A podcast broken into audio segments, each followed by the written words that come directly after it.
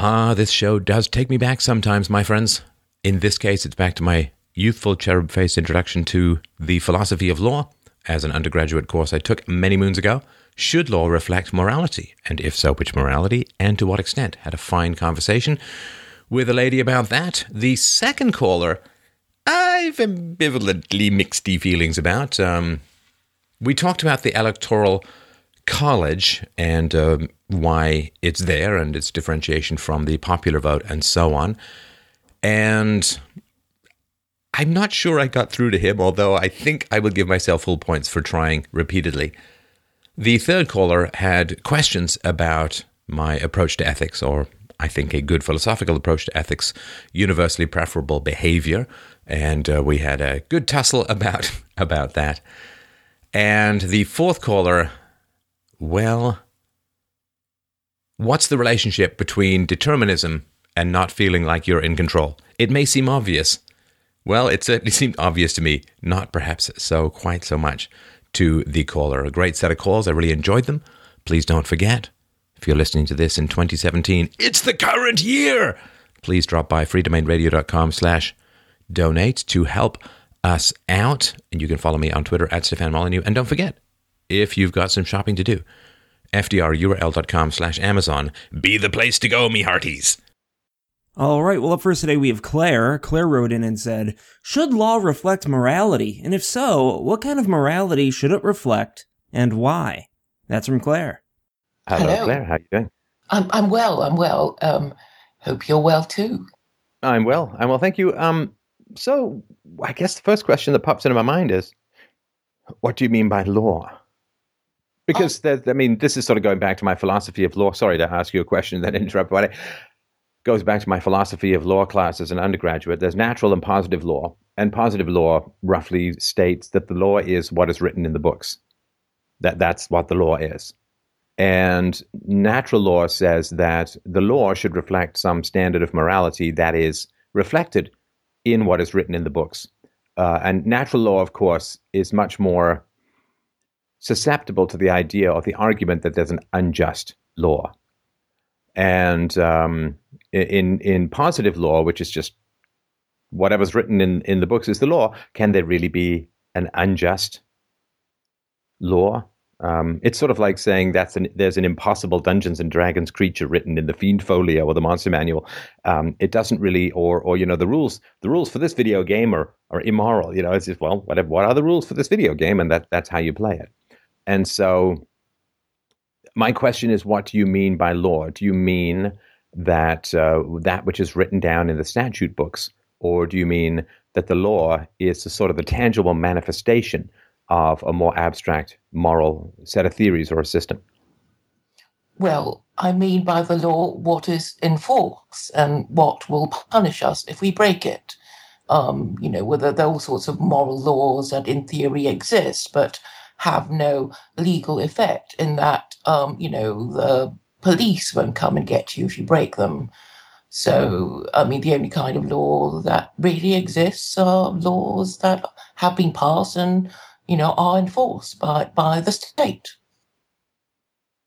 Right. So, so, so that's more the so. by- So, by the definition of the law, you mean that which has been duly enacted by whatever law, you Congress, I guess, in the U.S. or whatever, whatever law making or law creating entity is in society. It has gone through the due process of becoming a law, and so all of the statutes, uh, the regulations, the the tax laws, all that kind of stuff, all of this, you know, massive pile to the sky set of, of textbooks of family law and, and all of this, that all of this would be the law. And your question is, should it represent some kind of morality? Yes, exactly that. Well, my question is um, if the law is enacted by the state, then the state always and forever remains in violation of its own legal standards, right? Because the, the state says, for instance, thou shalt not counterfeit. Yet, of course, um, the state grants private entities the legal right to counterfeit through central banking. The law says, thou shalt not use force to transfer property from one, and one other human being to yourself. Yet the state, through taxation, initiates the use of force to transfer property from citizens to the rulers or, or the bureaucrats or whoever's on the other side of the um, fiery fence of state power. Uh, and um, so, if we sort of understand that any law enacted by the state is going to be, you know, funded and enforced by the violation of a fundamental moral law, which is the non-aggression principle: do not initiate the use of force against others. Then it's hard to imagine how laws in general could remain just. I mean, the foundation of the state is an unjust violation of a moral law. It's uh, the initiation of the use of force against usually legally disarmed or underarmed citizens. And so, what would it mean to say the law should reflect a higher moral standard? Now, in a free society, right, in a stateless society, then we have the capacity, and I talk about this in Practical Anarchy and Everyday Anarchy available at freedomainradio.com slash free there is the potential for a genuine moral law because you're not violating fundamental moral rules like the non aggression principle in order to fund your laws. So, in a, in a genuinely free society, there is competition for legal remedies, right? That there's a, a variety of institutions that are offering you solutions to challenges you would have with other people involving um, resources like contracts and, and the use of force in terms of being robbed or attacked or something like that. Now, the state, of course, doesn't have any competition, and therefore it does not need to remain efficient, which is why laws tend to multiply beyond reason, beyond scope, beyond sanity. The number of laws that are in Western countries are at, at, at, truly deranged levels. There's nobody. They say, ah, ignorance of the law. I was told this growing up. Ignorance of the law is no excuse, no excuse, ignorance of the law. However, it's impossible to know the law. It, it's abs- it's completely and totally impossible. There's no one person who knows the laws in the West. Uh, it is a sort of balkanized patchwork of various specialties, a lot of whom disagree with each other and between them. So the law has become this giant, unwieldy, bureaucratic, semi-totalitarian mess. Uh, how do you know if you're in compliance with the laws, right? I mean, some people say that on average, um, uh, Americans break three federal laws every single day uh, though they try to be law abiding. And so clearly, we don't have any reflection of morality, uh, of basic moral principles in the law as it exists in the West at the moment, and I would sort of argue around the world. There was, of course, under common law, which was a largely free market developed, or at least voluntarily developed legal system, there were basically you know only two rules: uh, don't harm others and or their property and and keep your promises, right? So keep your promises was contract law and don't harm others was uh, criminal uh, law, right? So don't harm others or, or take their property and, and keep your word. And, and that's about it. Now that's pr- pretty easy to follow. you know, we, we expect a five year old um, in a social setting to be able to follow those rules because we get upset when the five year old um, hits another kid or, or takes their toy and so on, right? So to me, the law should be as simple and as basic. Now, there may be permutations and complications that come out of that, but it should be something as simple as, you know, keep your promises and don't harm others or, or take their property. And, you know, there's self defense and all of that. And there are complications in contracts and so on. But those two basic rules should be the central pillar of any legal system. And it's not, of course, that way. Now there are literally hundreds of thousands, if not more, of laws and regulations and various layers, like all the way from federal down to your local municipal rules. And um, it, it is multiplied beyond all sense. And everyone has an incentive to start a new round of legislation. Let's pass a new law because it usually benefits someone or there's some particular appeasement that's going on, right? So the, the media is involved in this too. The media whips up these kinds of hysterias about various things. Uh, everyone gets really angry, or really upset, or really scared. They're going to pass a law, going to pass a law. And then they pass the law, and um, then they move on to the next thing, right? An easily goosed population uh, without any stable relationship to fundamental moral principles is easy to startle into running into the ever increasing shadow of the Mount Doom of state power. And so I do believe, of course, that the law should ideally reflect basic moral principles. The law should be uh, really not much more than uh, a couple of pages uh, long, and the common law was was quite simple uh, in many ways. It should be comprehensible to children because we, we expect children to follow follow moral rules, and um, but it never will be as, when there are governments. As long as there are governments, the laws will uh, will multiply and multiply. With the exception, I will say that there is an exception. Um, when laws are, are sort of founded on religious dogma, then they tend not to multiply beyond all reason in many ways because they are limited by the fact that uh, if the religious dogma doesn't um, ask for certain things to be enforced, it's tough to make that case that they should be. I mean, there are some things like traffic signals and so on that holy texts don't cover, but um, it is interesting that when religion is very strong, um, the laws tend not to multiply in the same way that they do when the supposed separation of church and state, if that makes sense. So, yeah, that, that would sort of be my argument. The law should reflect moral standards, uh, and it should be as simple, uh, kept as simple as humanly possible. Otherwise, the capacity for injustice uh, escalates enormously. Yes, you, you said something very interesting just now about um, the fact that um, laws based on religious dogma, as you say, um, are, are, actually fewer than the kind of um, laws that would flourish under you know non-religious principles because they just multiply. Yeah, there's ten, the Ten say. Commandments. Yeah, the Ten Commandments versus the Federal Registry, which has hundreds of thousands of new regulations every year. And and there's an I think it's Chesterton who said when you get rid of the big laws, you don't end up with no laws. You end up with an infinity of tiny laws. Yes, and and um, and and you, seem to have arrived at this sort of profound um, paradox of um, a theocracy, perhaps giving us a smaller state than um, you know what we have now.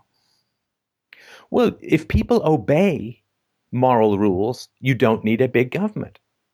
And how do you get people to obey moral rules? Well, philosophers have had a very, very bad track record of getting people to follow moral rules. They just have. And I, I would think that, I would argue that's prior to something like UPB, like my approach to secular ethics, universally preferable behavior, again, a free book at freedomainradio.com slash free, there was no way to explain to the general population why be good. Why, be good? Now, in the absence of being able to explain to people why be good, if you can threaten and bribe them into being good through hell and through heaven, then they will obey, in, in general, they will obey those moral rules. And if they are obeying those moral rules, then there's less need for an ever intrusive and ever escalating system of government courts and so on, right? I mean, if, if people, for instance, would you really need family court if people chose their partners wisely? And I think it was, I, can't, I think Mike Cernovich may have tweeted this, but it's very interesting. I was looking through it the, the other night.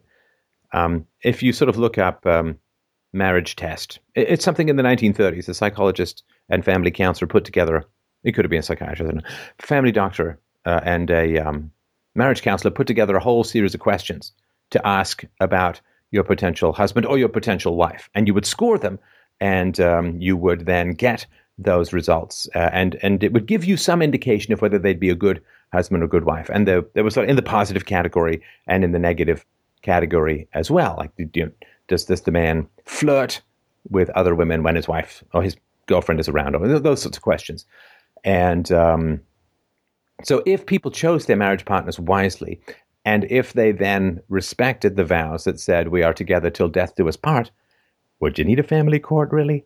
No.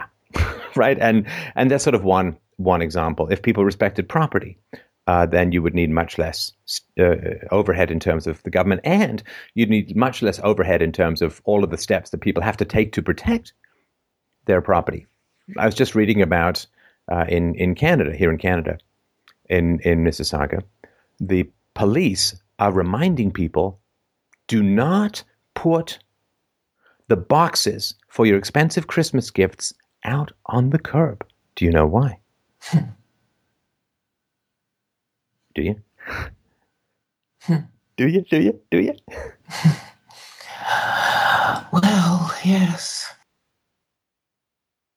Well, the reason why uh, is is big. Sorry, I got to keep the show moving. The reason why is because thieves can go up and down the street, and they can see, oh, this guy just got a 50 inch television that's you know whatever fantastic features, or they just got an Xbox One or a PS4 or whatever, and so they, they got all these boxes out there, and then they know, because of course Christmas is a time when people they travel, they go see family, so they know, and they can go in and steal your stuff because they know it's in there because you just put the box out for recycling. It's very important. Very important. Don't put the boxes out. You're going to get stolen from.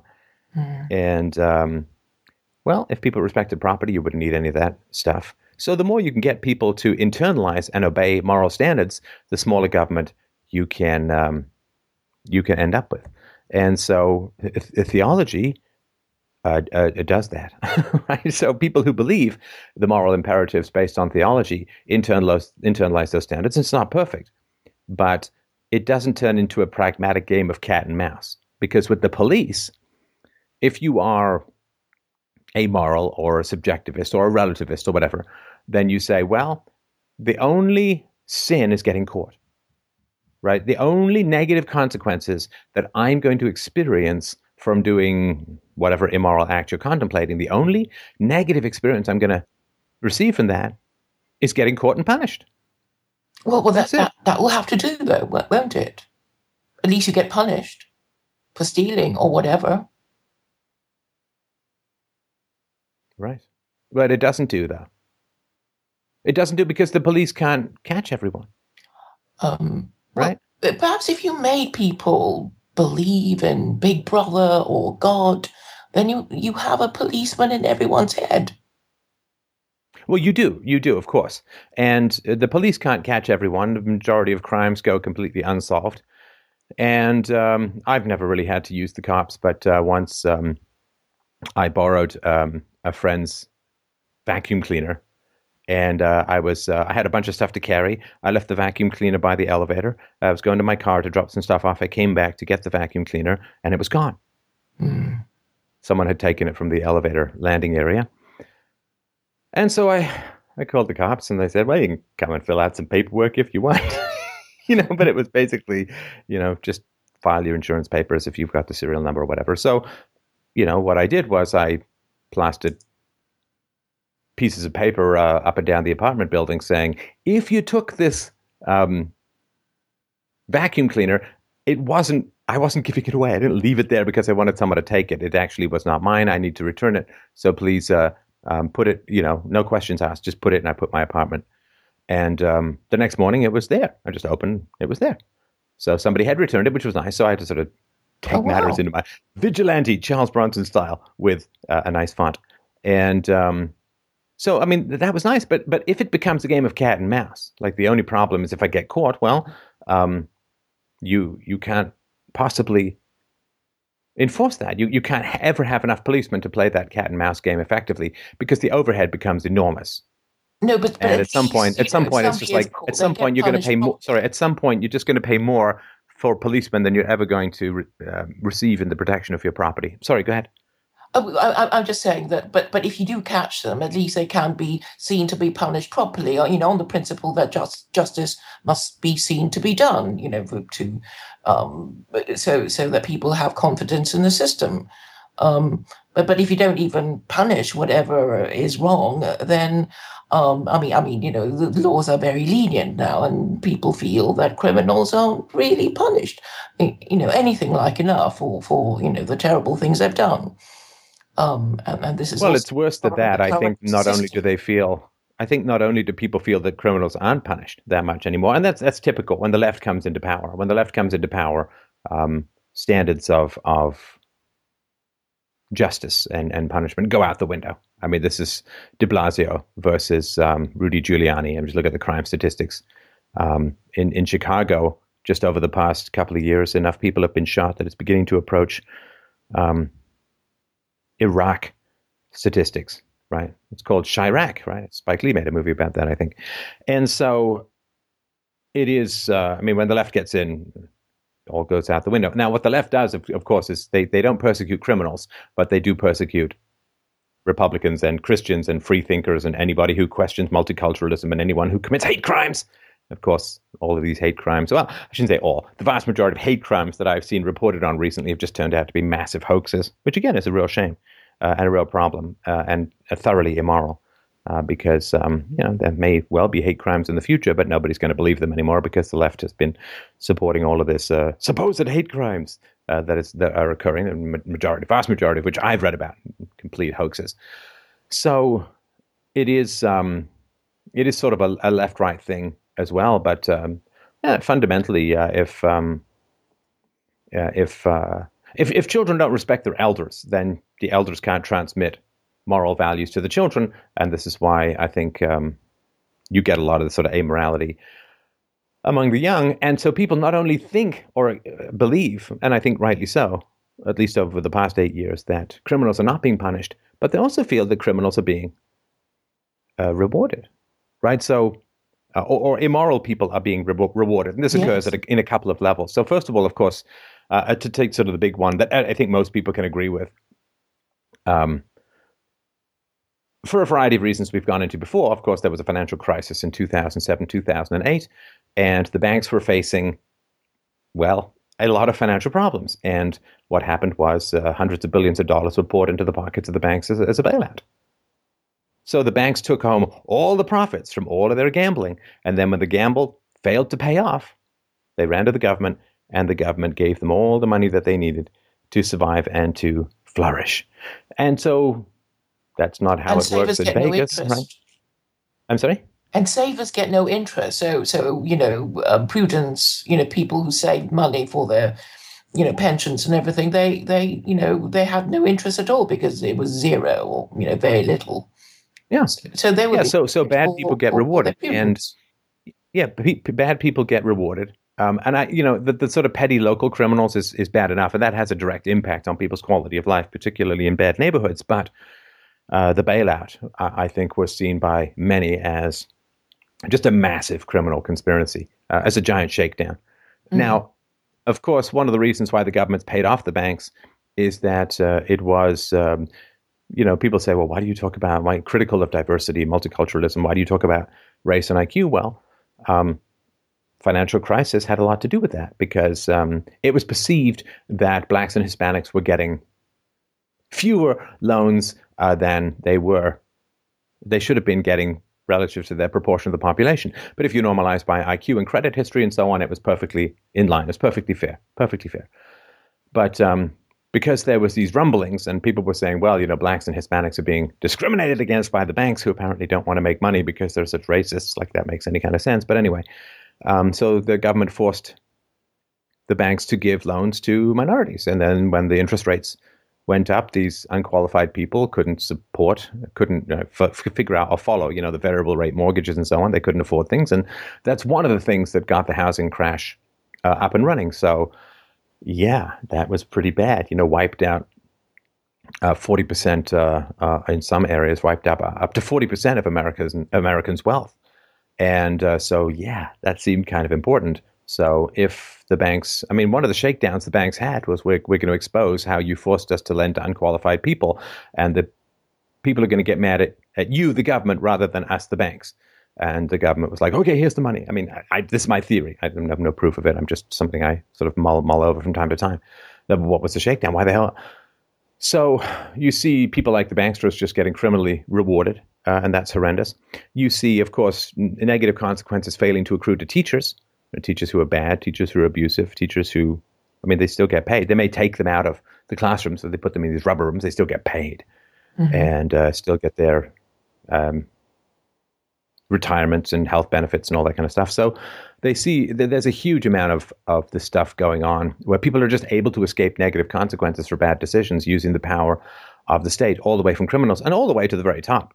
Um, the invasion of Iraq you know, arguably, along with the Arab Spring that was encouraged by uh, Obama, um, arguably, like these led to the dominoes, which caused the collapse um, of uh, some Middle Eastern countries, which caused uh, a net outflow into Europe and so on. And um, wh- where's the punishment? You you go and invade a country based on a slam dunk, right? So the CIA Tenet said it's a slam dunk that they have weapons of mass destruction. Well, mm. now, now it's okay because now the CIA is saying that Putin changed the US election. You know, 50% of Democrats believe that the Russians directly altered the election counts. I mean, of course, the whole point of this is to delegitimize the um, uh, the presidency of, of, Trump, right? Achieving that end. So I, th- I, think people look at the law now in, in many ways as um, an instrument of oppression, an instrument of screwing the middle class in return for buying the votes of the poor and the allegiance of the wealthy. I think they view it as a cat and mouse game. I don't think that they think it's a shred of morality left in the law that it is simply a club wielded to oppress people. And that means that I think a lot of people have the feeling that if you can get away with it, good for you. You know, I mean, and, and that this is one of the great fallouts. The bankruptcy that was averted in the financial crisis, well, you, you averted a financial bankruptcy, but at the cost of a moral bankruptcy. Because once people saw, oh, well, you know, the, uh, the rich and powerful, boy, they, they, they get to not, they don't have to abide by the consequences of their decisions. You know, they screw up, they start leveraging, you know, they have a 30 to 1 level, like uh, exposure to asset ratio and they, so they lose 3%, they're toast, right? Well, they're, they get bailed out by the government and nobody even asks us, right? We just we just have to pay the bill, right? And the poor, well, they they get angry, and everyone knows now that the welfare is simply a riot prevention mechanism. That's all it is. The welfare state is not because it helps the poor. The welfare state exists and continues. Nobody can argue it helps the poor. The welfare state exists and continues because everyone's afraid of riots if, the, if it doesn't.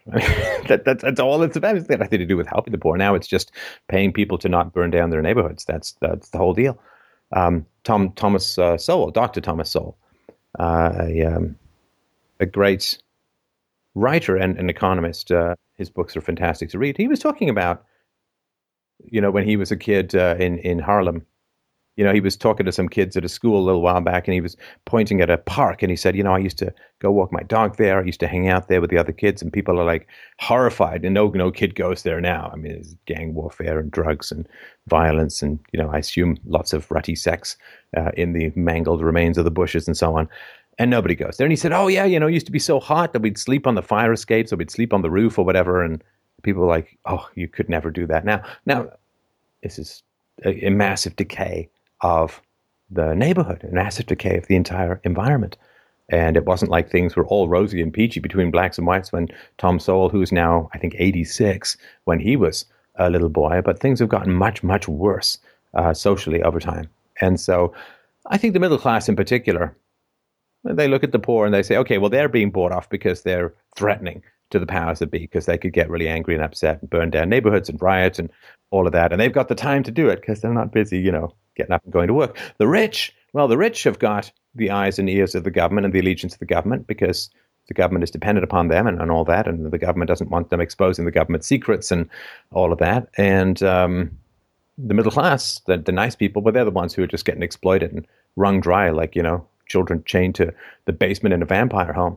And so I think that there is this feeling that it's just a, it's a free for all. You know, there's a veneer of rules, there's a veneer of law, but I think people just view it as a, you know, end of the empire free for all, and um, it's not reflective of any higher moral standards anymore.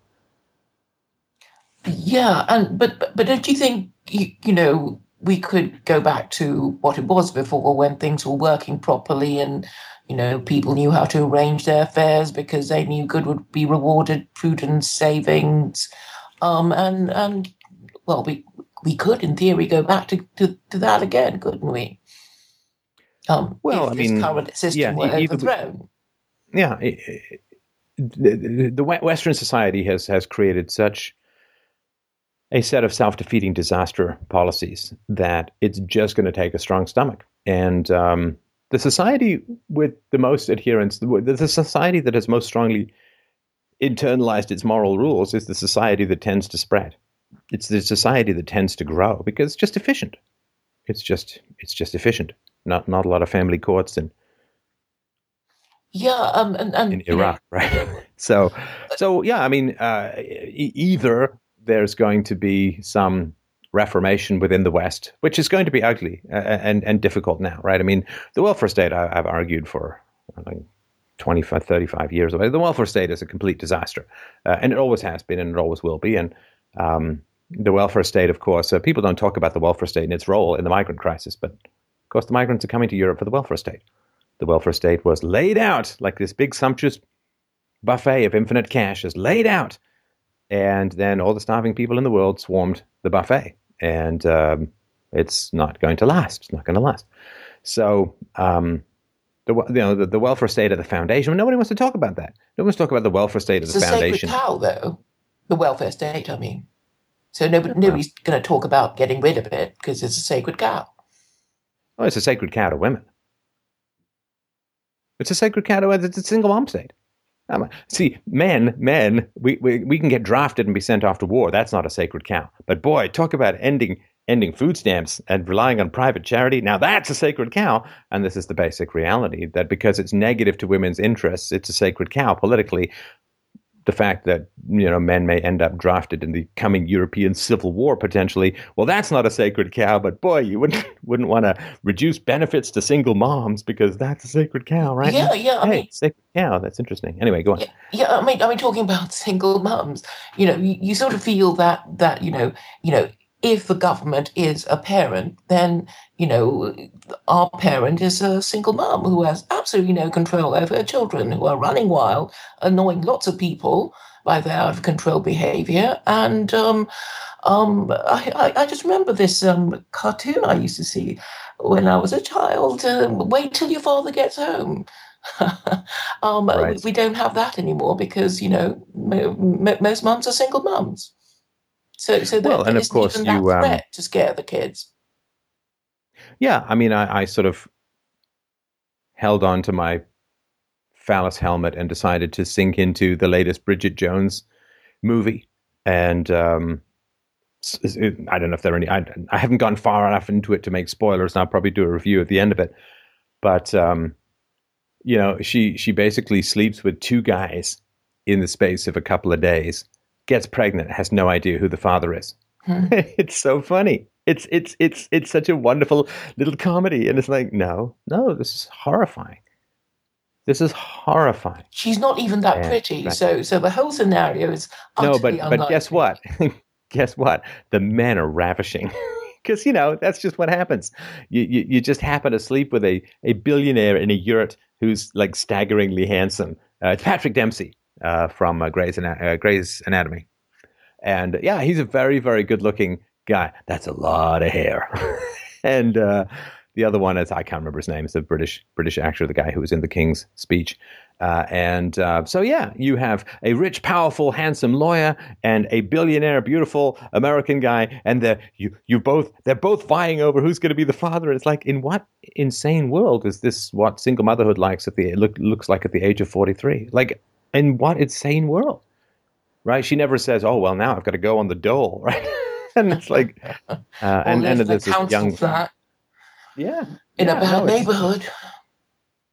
it's uh, it's it's hideous fantasy stuff. But of course, you can't you can't say you know But, anything truthful. believe, I mean, you know, teenagers believe it. and they're going to Yeah, be suckered well, into course. doing all this stuff and not not getting the payoff they expect.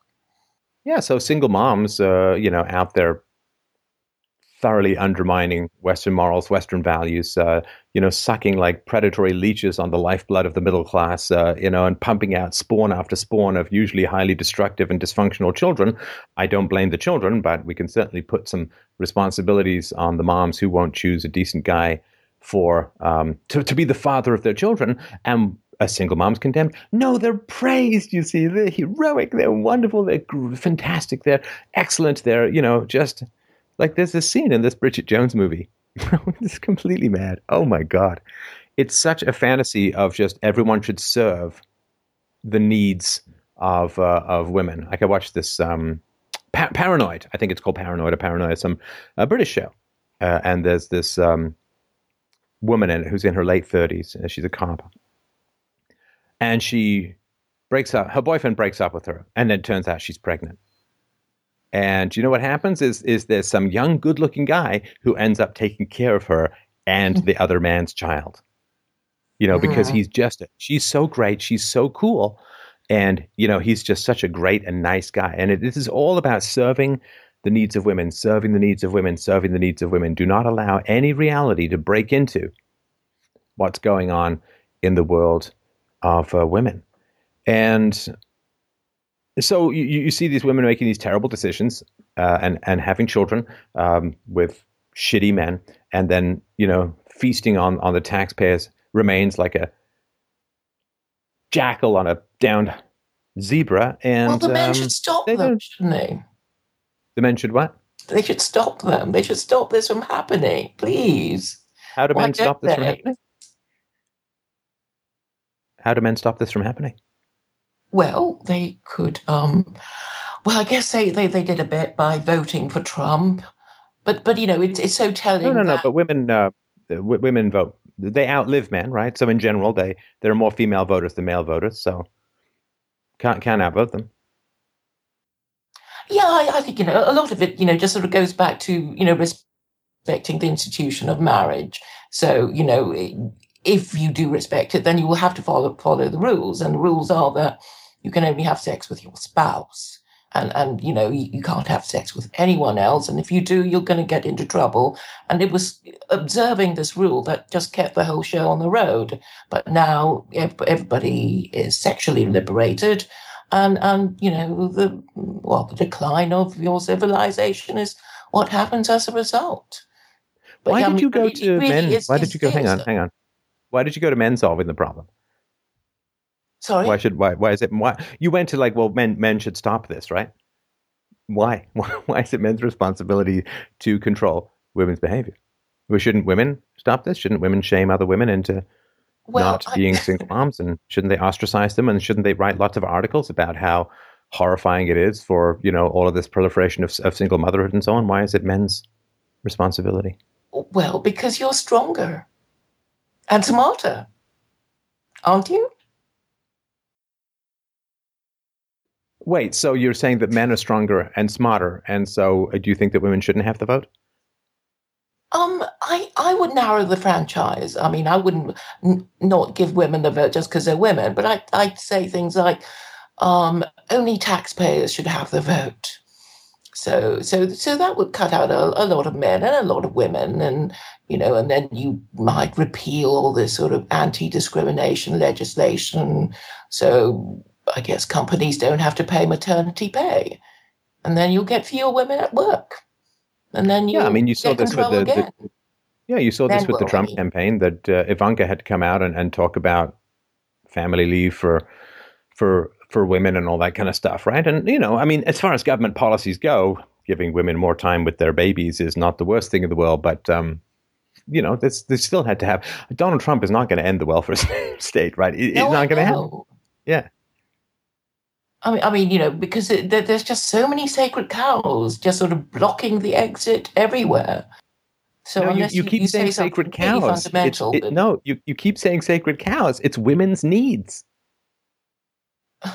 Give me a sacred cow that's not a woman's need. Maybe I mean I'm, I'm sure there are, and I'm popping in my mind at the moment. Could be my prejudice, but what are the what are the unmentionables? maternity pay is a sacred cow. Well, that's a woman's Sex need. Okay, what discrimination legislation is a sacred Right. cow. old age pay, pension, sacred cow. That's a woman's needs, right? No fault divorce. Oh yes, sacred cow. You can't you can't you can't possibly put restrictions on on divorce. You see, it's got to be completely no fault divorce. Um, so uh, that's another woman's need. So what else? Um, well, I don't know. I mean, if there were a rule saying you have constitutional right not to be taxed above a certain, you know, percentage of your income or something like that, then it would keep you know, a lot of things under control. Because, of course, I, you know, you need some taxation for the state to exist and schools and roads and things to be, you know, maintained, but, um, you know, not above a certain amount. So, so all But governments schools- no, no, no, to, schools- you know, budget school- for Government schools are also women's needs because there's a giant daycare system for women and a giant employment mechanism for women. Vast majority of, of teachers, particularly the younger ages, are, are female. And so you get uh, a, a lot of, uh, and, and so it's a giant work farm for women, and it's a giant place for women to place their kids during the day because, you know, homeschooling or raising your own kids, apparently that's quite a lot of work. So, uh, yeah, I mean, the, the, all, all of this stuff comes out of, I mean, the whole, the whole welfare state. Now, you could say the military industrial complex doesn't particularly serve women's needs, and I'm, I'm fine with that. Oh, I thought of one, right? Foreign aid. Well, I think that's sentimentality, right? This is sentimentality. And so, yeah, I mean, all, all of these sacred cows, I mean, all they are is things that women will get upset about um, if you touch them. And because, you know, women are women are entitled, right? That they are. I, I, I mean, the number of people like I, I do these things which say, well, there's you know, uh, there, there's no old age pension. I paid into it my whole life. It's like, no, you didn't. Government took money from you, but they spent it all on you and and your friends, and so it's all gone. You know, mm. well, I gave this con man my money, so therefore I should have all the goods. It's like, no, he's a con man. That's what happens when you give a con man your money. You don't get the the goods, right? And um, hmm. and how will women argue about it? Well, they will argue about it. You know this as well as I do. They'll argue about it emotionally. They'll say, well, need and hurt and upset and literally shaking. And, you know, I mean, it'll all just be um, hysteria. And it, it, won't be any kind of moral argument. Uh, it will all just be, well, who's going to feed the children of the single mom without the welfare state? It's like, it's just emotional um, crap, you know? I mean, and so we all know that uh, if, if you touch women's benefits, and, and the state largely exists to shovel money from hardworking men to not so hardworking women. And so if you touch women's benefits, the women will scream and shriek and get very upset and call you all sorts of terrible names and do all the things that three year olds do when you take away their lollipop. Except the names will be much more caustic than anything a three year old could come mm. up with. And so, yeah, you, you touch what women, you, you, the state exists to transfer at the moment, transfer money from men to women from hardworking people to less working people in general, exceptions, but I've cited studies on this before. And um, yeah, if, if, you if you try and touch that, uh, then women will scream bloody murder, and you'll be called a misogynist and uh, tearful uh, women, and literally shaking, and, and hungry children, and, and sick people, and like and you'll just be heartless and cruel and cold and mean, and and you will basically uh, society and, and civilization will submerge into a porridgey goop of estrogen-based feels and uh, you know we'll see if it rises again or not. So, um, you know, can can men can men solve this problem? I I mean, I guess we'll have to. Um, you know, I guess we'll have to because it doesn't look like it's coming from the female quarter. but I mean, you know, you you could sort of say, look, this is a problem. I mean, I, Ann Coulter was the one who said uh, um, the, the female women shouldn't be allowed the, the, vote, and if they didn't, they, there would never be another Democrat go- Democrat go- government ever again. So you know, she actually said that, and and maybe there'll be one day a strong man, um, man enough to say, "I'm going to narrow the franchise to taxpayers only," and um, well, yeah, I mean that will help to some legislation, degree. No, which is what anti-discrimination legislation is. Yeah, I mean that that may help to some degree, but the reality is that um, there are now so many women employed by the government. Like it's insane how many women are employed by the government. Like as I've said in a, in a previous show, if the government keeps printing and borrowing money, then they women can live action role play as men. No, but but so if you've got I don't know, was it forty percent of women are employed? Like uh, it, it's forty percent of government workers are women, or it's like I can't remember the exact number, but it's some massive amount in in the states. And uh, are they taxpayers in the UK too? I don't know. Uh, yeah, I don't know if they're tax. I don't know if we classify them as taxpayers because they're on the receiving end of tax dollars. Okay, they pay some in taxes, but you know, is is someone some woman who's pencil pushing her way to retirement uh, at uh, some you know useless layer of, of educational bureaucracy in the government? Is she a taxpayer? I don't think so. I think if you're in the free market, then you could literally, you know, I would say, well, if you are, uh, if you're going to narrow the franchise, uh, theoretically, um, I, I, think you'd have to be on the paying end of taxpayers. And if you're working for the government, you're on the receiving end of tax money. So you'd have to be on the paying end of tax money um, for, for that to, to work. Well, I mean, there are countries. I think Hong Kong has a flat rate income tax tax of twenty percent. So, you know, if somebody says, you know, elect me, make me president, and I promise you that you will never have to pay more than 20% flat rate income tax, um, that might work. And, and you know, obviously, work, you know, what do you mean work? has work, to work run in, itself work, on, work on, for just what? that amount of tax. But work for what? What do you mean work?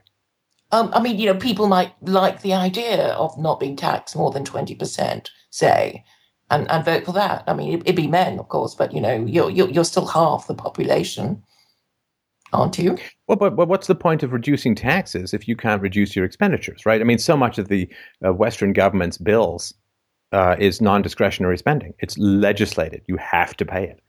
Well, then you change so all the what- what are you gonna do? Make, it, make you have to pay all the stuff. Right. Yeah, you- it's not. It's not optional. um, um, we're just going to get by as a government, as a country, on on a twenty percent flat rate income tax. But we're not going to, you know, this is what it should be, and and everything that that you know goes out of that range will have to go. Yes, but it, it can't go because it's legislated, right? I mean, it's, it's mandatory spending. Now, you can try and overturn all of that, in which case you have to go to women. You have to go to women and you have to say, now you go to the military industrial complex to some degree, so I understand all of that. But the military industrial complex doesn't vote. They they do a lot of lobbying for sure, right? But um, uh, you'd have to go to women and say, yeah, sorry, you're going to have to live on, you know, if you're on the welfare state, well, you have to live on half or, or a third of what we've been paying you in terms of benefits. And not now. Is that the end of the world? No, because the average woman with a couple of kids uh, on the welfare state gets over sixty to seventy thousand dollars in benefits. So can she live on half of that? Oh yeah. I mean, when I grew up, we were dirt poor. So, but you have to go to women and you have to say, sorry, ladies, um, can't can't pay, can't do it. And, and what are the women going to do? Well, I guess we'll just have to wait for some sort of financial collapse or something. You know, if, What, if, what, if we're never going to do it. do? What, are the, what, what will the women do if you go to them and you say, no, can't do it, can't pay, can't do it? Well, we'll, we'll just say, you know, we're, we're, we're going to vote. Things are going to be different from now on. yes, of course, there'll be a lot of screaming and shouting, but I imagine there will be some people who think, hey, that's a really good idea. Let's go for it. That will be the men, I mean. No? Or Well, you know, uh, I, I, I'm. Can I can I share something with you? It's just complete theory. I have no. I don't even know if I'll believe this tomorrow, but let me. So, I don't. I don't think women. I don't think women want to have all these rights, because they're acting in a way that's going to guarantee that those rights are going to come to a crashing end. hmm like when you see an addict right like the guy who's addicted to cocaine he doesn't want to be addicted to cocaine so what he'll he'll either try and find a way to quit on his own or what he'll do is he'll escalate things to the point where he just can't have cocaine like he goes to jail or he's completely broke or or he's dead right? Mhm. like he when you're in, when you're engaged in a, a truly escalating kind of addiction you don't want the thing itself because you're acting in a way that's for sure going to have it end in in some manner right? I mean like if you do cocaine you know once a month um, you know it's you know going to be kind of expensive not great for your health but it's kind of sustainable.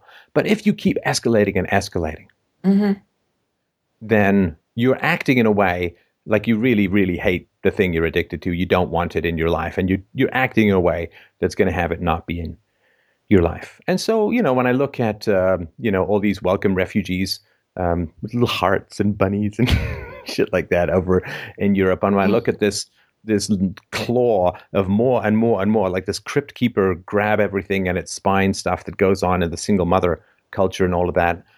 I just I don't I don't think that women really want all these rights because the way that they're acting, it- they can't possibly sustain it. It's like Can't they're, they're possibly to sustain say, it. Stop women are- us, stop us. We're crazy Yeah. now. Stop us. Like, take this away from me. We don't know. Yeah. Like, uh, the women in Europe know that the governments are already hugely in debt, can't pay, can't pay their bills, right? Mhm. And they're saying, let's bring a million migrants in who who we have to now pay, god, god, ungodly amounts of money, right? Mm. And so clearly they're saying we don't want this that. society to continue the way it, the way it is. Like they, it, it's going to have to end. I don't honestly know. Like the way that women are acting in Europe, in particular, the way that women are acting. Okay, we get it. You, you you don't want all of this stuff. Maybe you want to go back and be married. Maybe you want to go back and have kids. You know, It's not the end of the world if you do. The housewives too tend to be the happiest people on the planet. So There's something to be said for that. But the way that the women are acting and voting, it's so it's so ridiculously unsustainable that I can't help but think deep down, but I just I don't want this stuff. Yeah, yeah. I mean, I mean, sometimes I say, you know, hide the chocolates from me. You know, hide the chips or whatever. You know, so maybe they're kind of trying to say something like that. Oh yeah, no, I mean the way women are voting and all that, it's it's a cry, it's a cry for help. I mean, and again, I'm generalizing. There are fantastic women for smaller government and lots of cucky lefty men around. So I'm, I'm generalizing, but Yeah, the yeah. statistics are still pretty clear that there really wouldn't be a migrant crisis in the way that it's manifesting if it wasn't for women voters and women leaders. I mean, this is just the way it is. So Yeah, and not having enough children, of course, it's it's all part of feminism. You know, having fewer children, or if you have them, they're, they're not, you know, productive citizens because of the bad parenting. Um, you know, it's there's just so much stuff happening to make things bad. Right.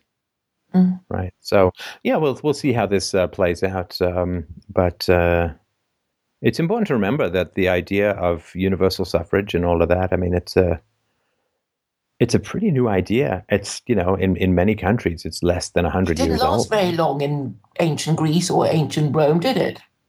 That's a scary I don't- thought. I don't know. I mean, did a lot of women have the right to vote in ancient Greece and ancient Rome? Oh no, no. I mean, you know, it's like I, I know they had a kind of democracy in ancient Athens, and but it didn't last very long. I mean, Oh yeah, well you had multiculturalism, you had uh, um, you had mass uh, infiltration of of hostile or indifferent cultural elements, followed by a welfare state, followed by yeah increased liberties for women, followed by a collapse of the society. I mean, femininity these days is just another government program. Female nature is just another government program. It's not anything real. It's not anything organic. It's not anything evolved. It's not anything natural. Masculinity is also a government program uh, these days. And um, what the fact that, uh, sorry? what do you mean by, about masculinity being a government program? Well, I mean, you've got uh, men being raised by single moms, being taught by uh, women, being told by the culture that masculinity is toxic and that they're bad and they need to be drugged because they're broken and mentally ill because they're restless with this girl centric, girly centric universe of, of schools. And so you have like anti male rhetoric surrounding boys, particularly if you're a white male. It's not so bad if you're black or, or Hispanic because people are afraid of racism and for that. Nobody's afraid against of racism against whites. I mean, it's almost natural. But so yeah, I mean, the, the way that uh, boys are being raised, I mean, the s- single motherhood is a government program and requires, you know, why is why is America in debt because of single moms in general, and why is there a welfare state because of single moms? So single motherhood is a government program. The effects of men, of boys, right, growing up without fathers has been well documented. And I've gone into this many times in the show before the negative effects of growing up without a father. Why are so many boys growing up without fathers? Because of the government program called the welfare state slash single motherhood. And why are so many boys growing up without exposure to male role models when they're young? Why are there so many female teachers? Well, because any apparently any man who wants to work with children is de facto a pedophile. Now, can you imagine that? Well, uh, a, bl- a black wants to be a babysitter. Well, he must be a huh, right? I mean, you know, it's like, uh, uh, well, uh, a Hispanic woman wants to work with with children. She must be a huh, right? I mean, it's crazy, right? But you can do this, and get away with this male stuff because men are there to serve society and don't know how to defend their own interests. Although I think we're learning because we realize the consequences of not gathering to develop to, together. When there's identity politics going on, you have to gather together as a group and and try and find a way to survive. There's there's just no other. The the the, the loners get picked off, and males in particular are loners these days. So yeah, I mean the fact that men are raised by single moms, so many men are raised by single moms and taught by female teachers throughout most of the youth, and don't really come up to any kind of male role model often until they're in, in high school. You know, and even then, the role models are generally um, up to hell and gone because of a highly lefty, girly bureaucracy in, in education. And then they go to college and they hear more anti-male rhetoric and you know more female empowerment and uh, more uh, cisgender privilege and you know white male scum and all that. So masculinity is it's, it's a government program and it's supported by the government program called single motherhood and government schools and higher education and the media and all that. So masculinity and femininity have drifted so far from what's organic that you do end up with, you know, being able to check off 53 categories of gender in a college application. There's nothing organic about it at all anymore, and there won't be until the government stops screwing around with our basic identities. when will they stop screwing around with our gender identities? Oh, I mean, they this out is of just money. getting worse. I mean, you know, you just get even crazier stuff being proposed.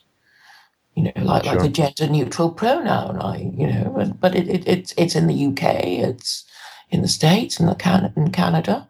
Um, I guess it'll spread all around the world until Oh no, it won't spread. No, it won't spread all around the world. it won't spread all around the world because all around the world, um, well, throughout most places, outside of the West, in just about every place, um, women don't have nearly as much social power. Right? Women are there. I mean, if you if you look at certain cultures, women are basically there to be breeding machines, and that's how they hope to expand. So. Anyway, I'd move on to the next caller. I appreciate the call. Always a, a great pleasure to chat. Thank you for a uh, stimulating conversation. all right. Bye. Take care. All right, up next we have Colin. Colin wrote in and said, I can't seem to wrap my head around the justification of the Electoral College. How can one really argue objectively that one citizen deserves a more weighted vote than another, determined by geographic location? I understand the benefits of having it, but how can one really argue against the basic concept of each citizen having exactly equal voting power? It seems to me like the Electoral College is an affirmative action program for people living in smaller states. That's from Colin. Hi, Colin. How you doing? Hey, Stefan. I'm well. How about you? I'm good. Why? Why? Why? Do you, I'm curious why you why you care about this. Well, so I guess um, it, I'm not saying on- you shouldn't, right? I mean, when I say why do you care about this, I'm I'm just curious. Well, I was a um, I was a political science major uh, at UCLA. Graduated a few months ago, like six months ago. But that's the short answer. But the long answer, um, I mean, you mind if I go on like a little 30 second rant about this? you know, if you can keep your rant down to 30 seconds, you can have my job. Go ahead. Okay, uh, maybe like 45. All right, so uh, just to give a little, a little context, um, I know this has become somewhat of a partisan issue lately. Uh, obviously, it's fueled mostly by the people that are upset about Hillary's loss, despite the fact that she won the popular vote. Um, but I'll just say, I guess I'll just say, I voted for Trump, She so I'm not really. She didn't. Oh my God, she did not win the popular vote. Okay. I know numerically, right? She, but she did not win the popular vote because nobody was trying to get the popular vote. Wait, You know, sorry. i- if if the popular vote had been how you win, Donald Trump would have won the popular vote because that's what he would have focused on. Okay, you're. She you're didn't right. win the popular vote. It's not like there were two votes going on simultaneously that both people were trying. She did not win the popular vote because Donald Trump was not trying to win the popular vote. Yes. Okay. Fair, fair enough. But I, but I guess just in for the purpose of why people why this has become an issue. Um, obviously, the mainstream media narrative currently is like, oh, you know, the, the electoral college is such a bad idea because allegedly Hillary won the popular vote. Right? Would you agree with that? Yeah, I mean, eh, I, I mean, I would just say to the media, then you don't understand how elections work, which I guess they they Oh, didn't because they were so bad at predicting it. But you know, the moment brings someone brings that kind of stuff up, it's like. You are a sore fucking loser. Get out of my face. You know that's because it's the way. It, would you win the popular vote? It's like that's not how, not how it works, right? I mean, it's sort of like saying, okay, it's true that Jimmy Connors in his prime beat me six love, six love, six love at Wimbledon, but I took more steps on the court. So that's got to count for something. No. Yeah. I ran more on the court. That's got to count for something. No. I hit more forehands on the court. That's got to count for something. No. Not how it works. It's not how you play the game. You know, as Bill Mitchell has pointed out, I mean, it's the number of games you win that get you the championship ring, not the number of points. Like you can score the most goals in the entire soccer league and still lose the soccer league. well, I score more goals than anyone else. It's like all you're saying is that you're a sore loser who doesn't know how to count the actual way you win. Yeah, no, I, I totally agree, and I know that it is irrelevant ultimately. That you know, And the Democrats had eight years to fix that goddamn problem if they wanted. I know, and now suddenly And they, only didn't. So care. shut up. Not They you. They only right? care now. Yeah. Yeah, yeah. They care because they lost and they suck at losing and they're sore losers and they're idiots and they're girls and they're whatever, right? It's just, it's stupid, whiny crap. That's all it is. Yeah, absolutely. I mean, they're they're pulling out everything they can possibly muster up at this point. But but but that's not so. That's that's not really my question though. My I guess my question is, um, I mean, uh, the, to answer your initial question, why do I care? I mean, yeah, it's it's because it just it's kind of you know it's been on the front page of I mean, you know a lot of you know news whatever. And um, I just But why do you care? Why do you care what the left is saying because of their sore loser tantrumy shit? Why? Why do you care? Well, it made me think about it, and I'm and I'm th- I'm questioning like whether that is actually the best way to go to, to actually like administer an election. And I'm I'm I'm curious of your opinion on it because I mean because I like I said in the um in the question that that um that Michael stated that I wrote um how how can it be justified to diminish the power of, of anyone's vote like how, how basically like i feel like all arguments for the electoral college are kind of non sequiturs to the argument of one one person one vote Well, I mean, I I don't know all of the reasons behind the institutionalization of the electoral college.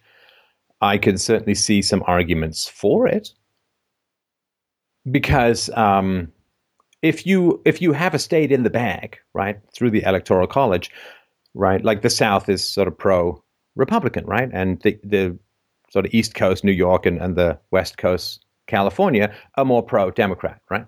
yes Right. So, um, so what you end up doing is, if you're a Republican, you will try to go to those states that you can budge. Right. Yeah So you spend less ca- less time campaigning uh, uh, among the people who already agree with you, and you spend more time campaigning among people who are on the fence. Right. So you kind of focus your political energies on people who are on the fence, which is, you know, in some ways you could make a case that's kind of what you'd want to do uh, in in a, in a republic uh, is to have the um, uh, the political candidates focus on the needs and preferences of those not who are already in the bag and so on. So that's sort of one possibility. And another possibility, of course, is you know when they were building America, they had to convince people to join, right? Um, and so, how do you convince a tiny state to join when they say, "Well, what? The, why the hell would we join? There's going to be some federal government. We're going to be outvoted by everyone else with bigger populations, like the other states with bigger populations. So why the hell would we join?" So you had to find some way to entice them in, right? And you say, "No, no, no. It's going to be right. It's going to be a little bit more equal than what what you think. It's not just going to be based on population, right?" Because also, then, if you want to get your way, you're going to just move to the state with a with a bigger population. because if you want to get your way, uh, and you're in like you know, Wyoming with six hundred thousand people, like why you, you just everyone's going to then move, and half the country's going to be unpopulated. No one's going to move there because you've got no say in politics, right? well you would have just as much say as anybody else in the country right with one one man one vote so it doesn't really matter where you move Right. No, but there are states, right? There there are states, and people move to those states. Like Texas has a character. California used to have a character, and now it's got a Hispanic, whatever, sure right? yeah oh absolutely. right so so states have characters and they're like-minded people and culture cultures within those states right yes and so the, the, those states wouldn't have wanted to join the union if they couldn't have some way of dealing with the fact that some of the, some of the other states had vastly bigger populations find some way to keep their character and have a bigger voice Sure. So, so you're saying that that uh, it's it's an incentive. it- It's like states are characterized as either red or blue, basically.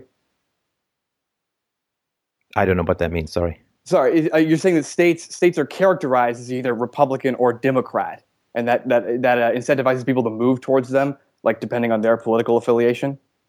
No la- larger states right i mean you you go just move to a, a larger state and and yeah that, of course there you know you, you then it would adapt to certain cultures or whatever for sure but yeah i mean how how, how would you get how would you get people to join Well, how would I get people to join my state? No, how would you get people to join America if there was no electoral college? Because they'd say, "Well, no, listen, as a state, we've got we don't we don't, what what how's the federal government gonna gonna benefit us?"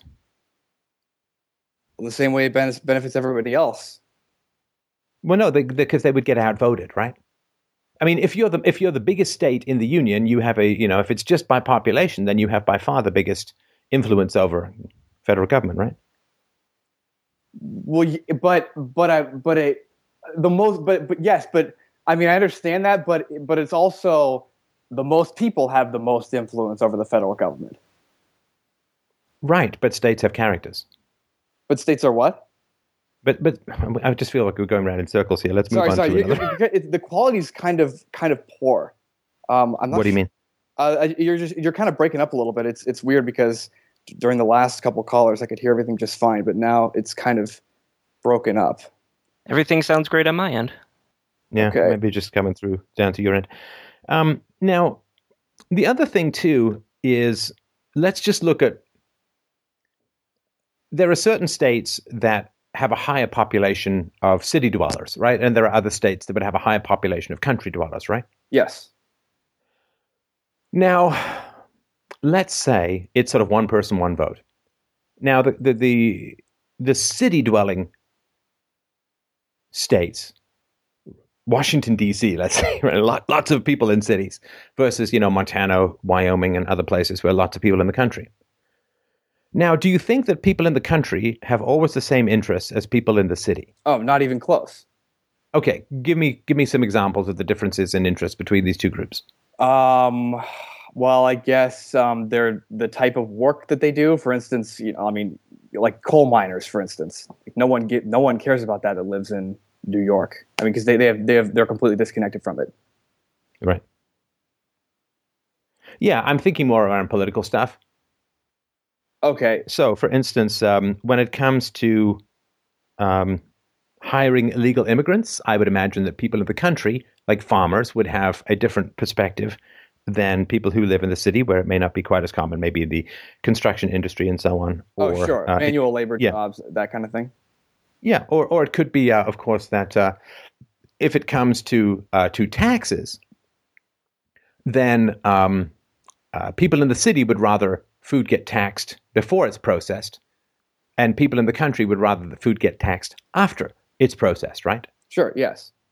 So, I mean, you could sort of go on and on like this uh, all, all day, but the reality is that people in the city and people in the country do not always have the same um, interests. Now, people in the city want food to be as cheap as possible, and people in the country want food to be as expensive as possible, right? You, you understand, right? Yeah. Absolutely. Right. Um, and um, it is cheaper in some ways. Per capita, it's cheaper to provide services to people in the city than it is to provide services to people in the country, right? Yes. So th- there's disparate values between people in the country and people in the city. Now, um, so for states where there's a lower population, it's not just that they have a lower population; they have different interests than the people than the states with high populations in general, because the states with high populations have more urban dwellers, and the states with um, smaller populations have more rural dwellers. It's not perfect, but it's you know it's a rough gauge, right? Yes, but I but I I feel like that isn't that's kind of um a different issue that like but but so but so then why it's kind of I to me it seems like you either kind of screw over the the people in the city or you screw over the people living you know in the in more of like you know suburban farm you know smaller state geography. So but why wouldn't you just because in return okay obviously they have different interests if you live in an urban or rural area because of geography you know political interest whatever but but but it's kind of a zero sum thing where if you give more to one if you if you give a, a wa- more weighted vote to people in a rural area you are inevitably taking away voting power from someone in a city so how is that? no, because there are more people in the city. We just went through this. There are more people in the city and fewer people in the country. So to even it out, you have to give people in the country more of a say. Because if, if the people in the country aren't happy, guess what? Everyone moves to the city, no one's producing any food, and everyone starves to death. I, could see that but that I, I haven't I haven't heard anyone make that argument I mean it just seemed I Well, well, then you get to you get to figure it, you're an argument out uh, on the fly. That's good. You're an educated guy. What do you think of the argument? No, I mean, fair enough. I get it. I mean, I guess that makes sense that uh, agriculture would, you know, could collapse if their interests are never or just completely oppressed. Um, but I, I it just doesn't seem like I know. I guess I guess I'm just repeating myself. It just, that just seems like kind of a non sequitur to like like isn't it the government's job to cater to the majority, the common interest? What? Is it, Isn't it the government's job to cater to the majority? yeah, the the majority of people like ha- like just because. I oh guess, my god. This is this what you learned in political science? No, uh, tr- trust me, I didn't. I, I didn't really. I didn't really take anything. They didn't really talk about that, and I didn't. No, seriously. I didn't take It's it the government's job to cater to the majority. Is that why, I don't know, in Europe, are they asking the people, are they giving a referendum out to the people saying, do you want a million Muslims in your country? Are they doing referendums based on that? No. Well, how on earth could it possibly be the government's job to cater to the majority of people? Well, I'm saying it should be. Well, who cares what it should be? I mean, Well, you that- deal with what is in the world, not what should be. Well, I mean, but it's- it's your your your political science degree, I you know, you you don't take a physics degree and say, well, if we could fly, I, where would you go? It's like that's that's not physics, right? You you deal with the world as it is, not the world that it would be great if, in an ideal sense, right? Okay, yeah, sure, but I, In in an ideal sense, uh, uh, uh, all employees should be massively productive. Therefore, I guess we don't ever need to fire everyone. So let's get rid of all of those procedures. Well, no, sorry, right? I mean, Sure, but it's it's a it's a it's kind of a an issue at hand here, right? I mean, people are. I mean, it, it could. what, what is an issue at hand? ju- you know, like the electoral college is kind of at. Um, people are uh, kind of spe- people are speaking But up. why do you care?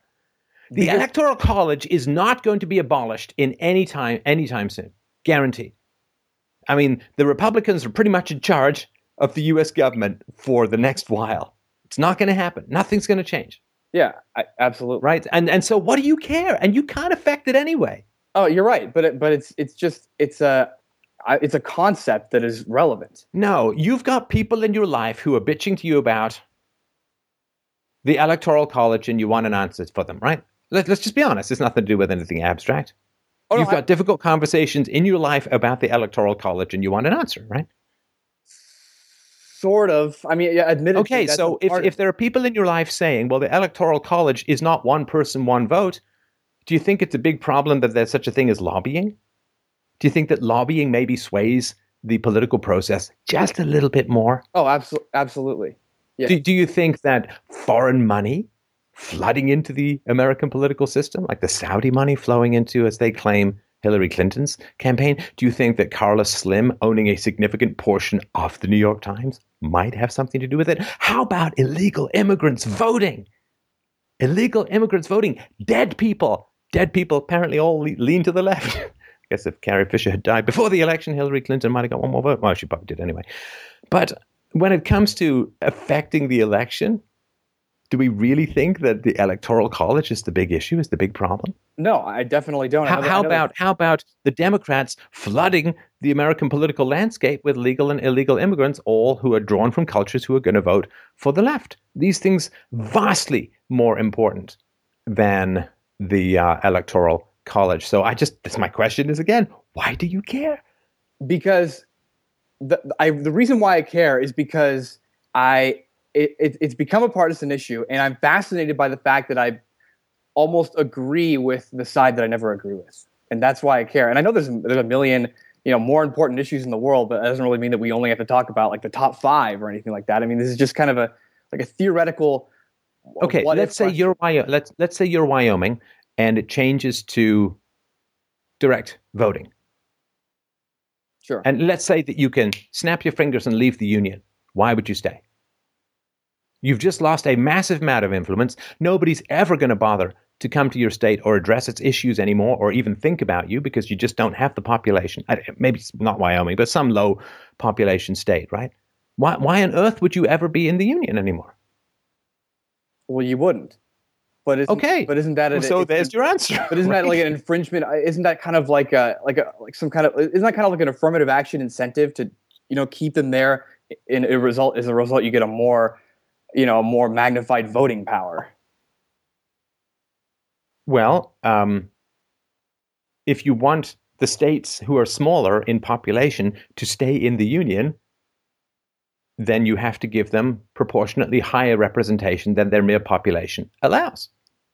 Because otherwise, they're not going to be interested in staying in the union, and then you're going to have a breakup of America. Now, if you say, well, I'm perfectly happy with the breakup of America and potential civil war, then sure, you can say, let's get rid of the uh, electoral college. If you feel that that may not be a massively productive thing, I don't know, it may happen anyway, but if you feel that may not be a massively productive thing, then maybe we can deal with the other six billion things that vastly more control the political process than anything as uh, archaic as the electoral college.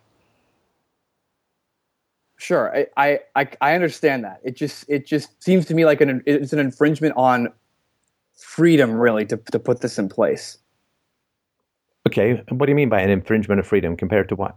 compared to just I mean, I, I don't know. I I don't think there would be such unrest if everyone just knew that their vote was just as equal, just you know, had just as much um, power as any other guy or any other woman.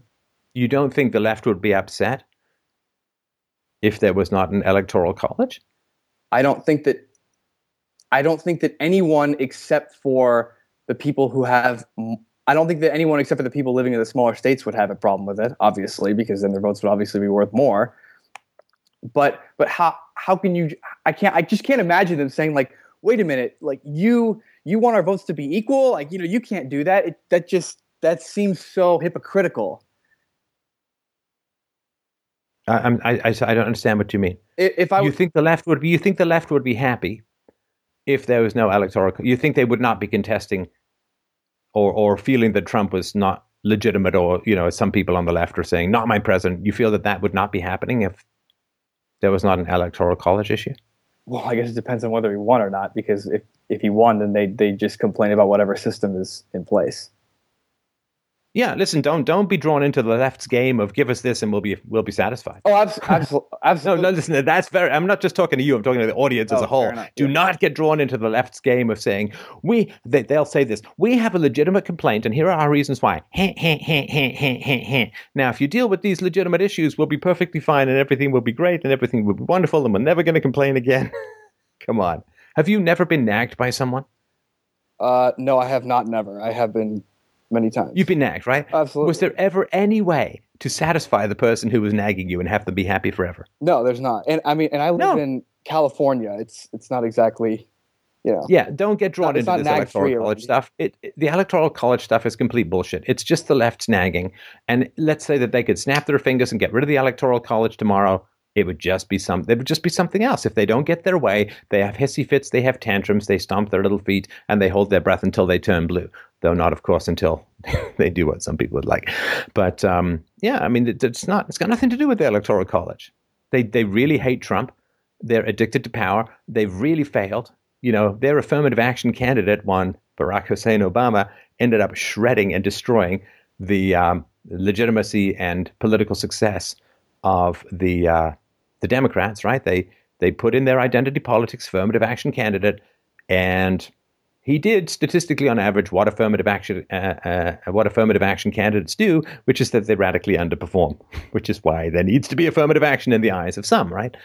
And so, yeah, they they why have they failed so much? Because they embraced identity politics, and they pushed race baiting narratives, and they said that they were really into diversity, and then verbally abused everyone who disagreed with them because they lied, because they uh, manufactured polls which had Hillary Clinton doing the wrong things and, and being overconfident. And so the left if they want to know why they lost the fucking election, look in the mirror. Oh, you can't because you're vampires and you have no reflection whatsoever, right? So don't don't get drawn into this. It's got anything. Yeah, if you want to ask the questions, sure, fine. I mean, who cares, right? And better things to do with your life, and I'm, I'm sure you have better things to do with your life than try and figure out ancient institutions you can't possibly change that aren't the cause of the problems in the election. The left screwed themselves the left overplayed their hand. You know, if they'd been patient, you know, if they'd, you know, not gone full tilt identity politics, they might not have revolted so many people into turning Trump. If the left had not viciously attacked anyone who was pro Trump, they might not have driven Trump support underground where they couldn't measure it or see it anymore. If the left had not uh, commissioned all of these bullshit polls designed to galvanize the base with how well Hillary Clinton was doing, they might not have become overconfident and she might not have retreated from public life, not given press conferences, and not done as many outings as Donald Trump did. This is classic government public sector versus capitalist private sector. Donald Trump was putting in his own money. Hillary Clinton wasn't. You know, Hillary Clinton with her caustic remark about Donald Trump, ah, what kind of idiot loses over a billion dollars? Well, she spent well over a billion dollars failing to become uh, president with all her political lineage, with all her political lineage, with all the, the media, the academic, the starlets, the stars, the, the the everyone behind her, she's still completely failed because she's horribly boring and she's a terrible nag. And nobody likes that. Deplorables, racist, xenophobic, Islamophobic. She's just like everyone's nightmare ex-wife. And so she's got, you know, all the charisma of, uh, you know, uh, a, a um, com- combination uh, uh, shuriken blowtorch fish across the forehead. And so they lost because they nominated the wrong person. They lost because they manipulated um, Bernie Sanders out of the election. I don't know if Bernie Sanders would have won, but it would at least have been an honest fight. Uh, and they lost because they're all a bunch of government whack jobs up against free market people, and government loses against the free market almost every single time. Just look at the American Revolution versus the uh, the British troops, and you'll see what I mean. So the idea that this has anything to do with the electoral college, I mean, it's just completely ridiculous. And I don't know if you've ever had pathetic people in your life who consistently fuck up their own lives, and what they do is blame absolutely everything but themselves. Those people are exhausting, and you can, if you want, say, uh, "Oh, you know, well, I never became a, I never became a great director because I never really had a good camera." Oh, here's a good camera.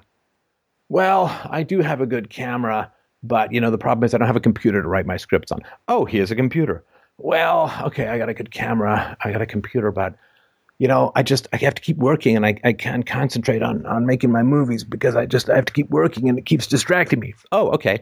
Here's your camera, here's your computer, and I will pay for you to take a couple of months off to work on your movie. Well, you know, uh, I can start working on the movie, but the problem, like, you understand at some point you realize that they're never going to be a movie maker, right? Yeah, I mean, totally. So this is nothing. I mean, yeah, if you want to dick around with the electoral college, it's fine. There's nothing wrong with asking those questions, but Jesus Christ on a stick, don't think it's got anything to do with the election. It's just another piss poor excuse of losers who who can't accept that they fucked up. Yeah, absolutely. You know, Trump says, "Oh, you know, I would have campaigned differently." I believe it. He, I'm sure he would have done it successfully. But you know, and obviously, yeah. Oh yeah, didn't uh, did sorry, didn't Obama say, "Well, if I'd been running for a third term, I would have won"? Oh yeah, yeah like absolutely. what from Hawaii on? I mean, he went and campaigned for Hillary Clinton. She didn't, didn't he? Didn't do a damn thing for her. Oh, this man's insane. Yeah, it's it's that's ridiculous. So yeah, talk smooth transition, right?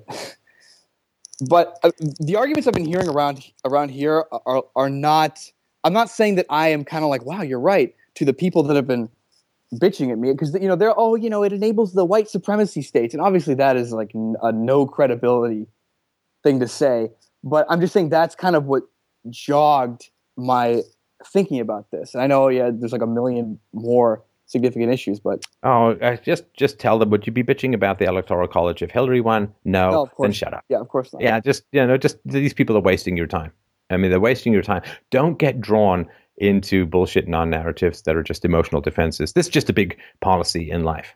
Just just a big policy in life. Just don't get drawn into people's bullshit excuses as to why they failed. The Democrats failed, and they failed with like every conceivable method of support they could possibly possibly have. I mean, not to mention all the illegal immigrant votes, plus the fact that they were dangling citizenship, plus the fact that they imported, you know, boatloads and millions and millions of third world cultures all to vote for the left, and they got the academics, and they got the media, and they've got you know everyone in there. They got pollsters, they've got you know a bunch of internet quote fact checking. So I mean, they've got everything.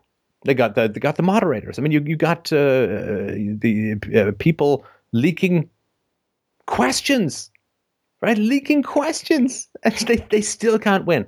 That is they, they're terrible. They're terrible at what they do because they have not been promoting on the basis of competence, but they've been promoting on the basis of identity politics. Hillary Clinton was put forward not because she's a good campaigner, but because she's got a tube-shaped baby maker aimed at her knees. That that's why she was she was she was put into office. Uh, she was put as the nomination. They tried to get her into office based on identity politics.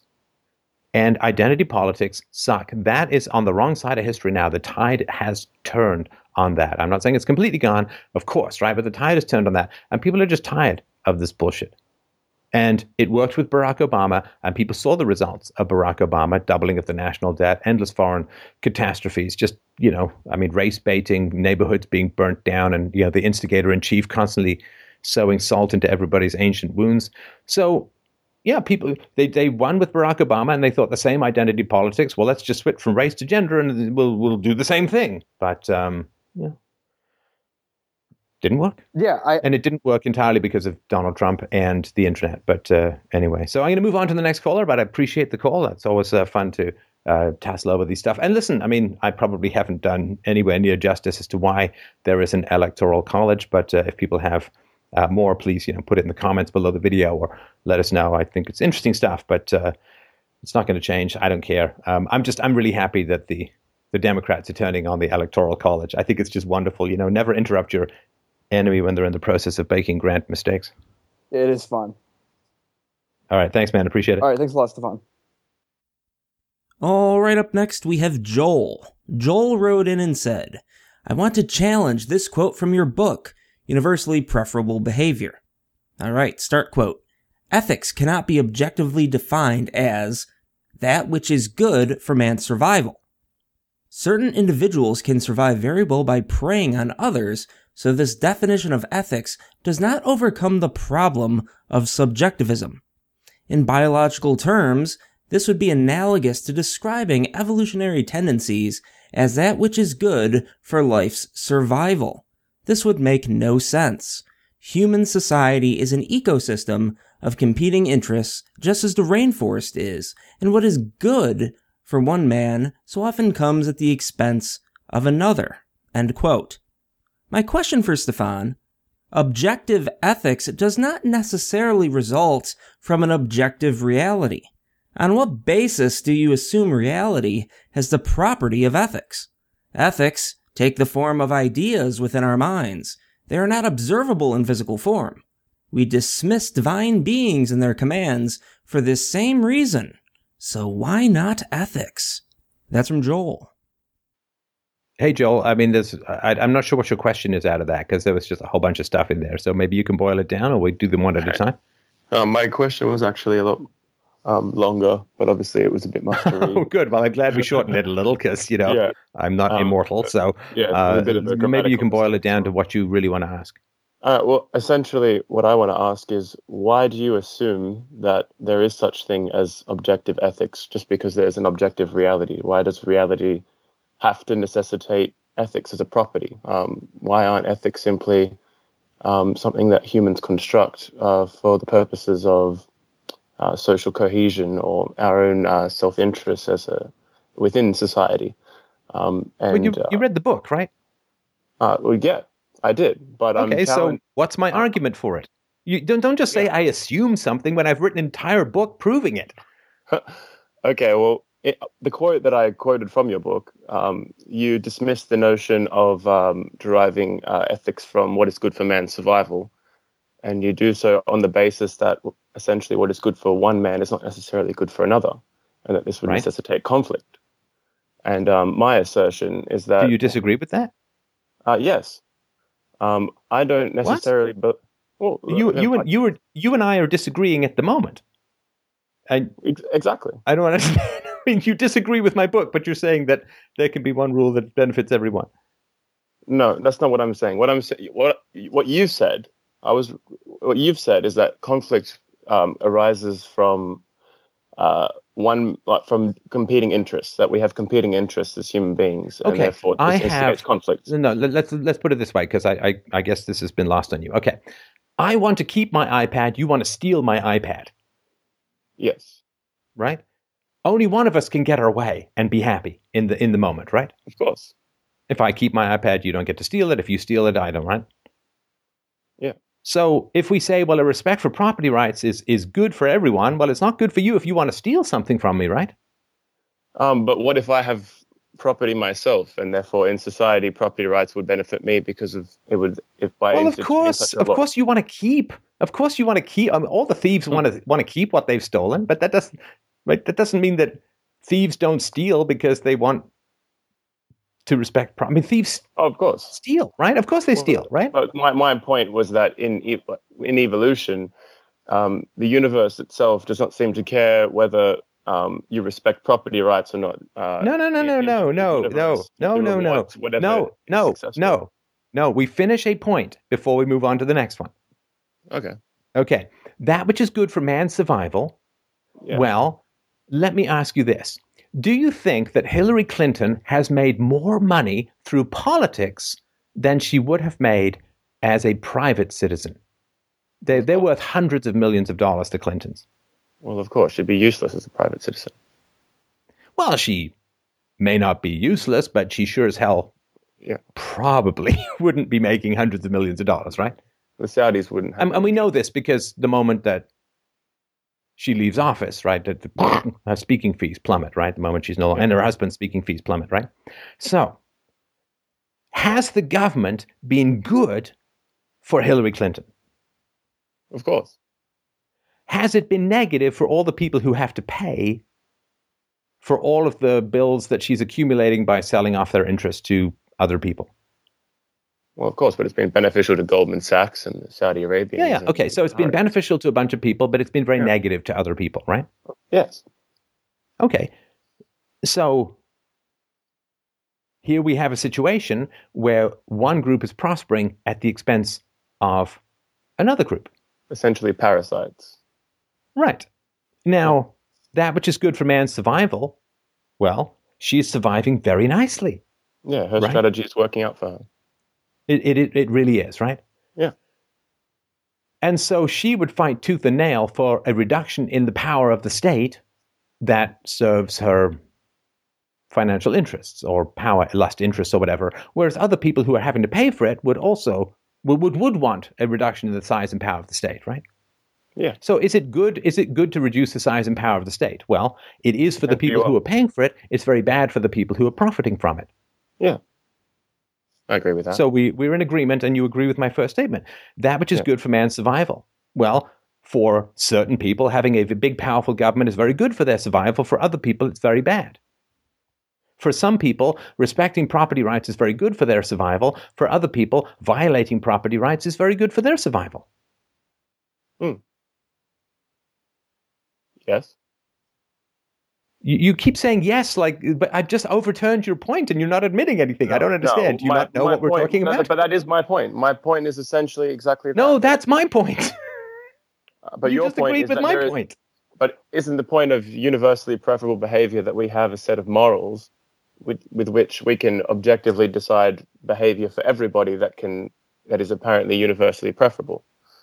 Um, Well, you just so, you like just the, the you just created principle. a tautology. Isn't universally preferable behavior that which is universally preferable Yeah. for people? Oh, that- you yeah, haven't exactly added anything. You've just restated but- the name of the theory.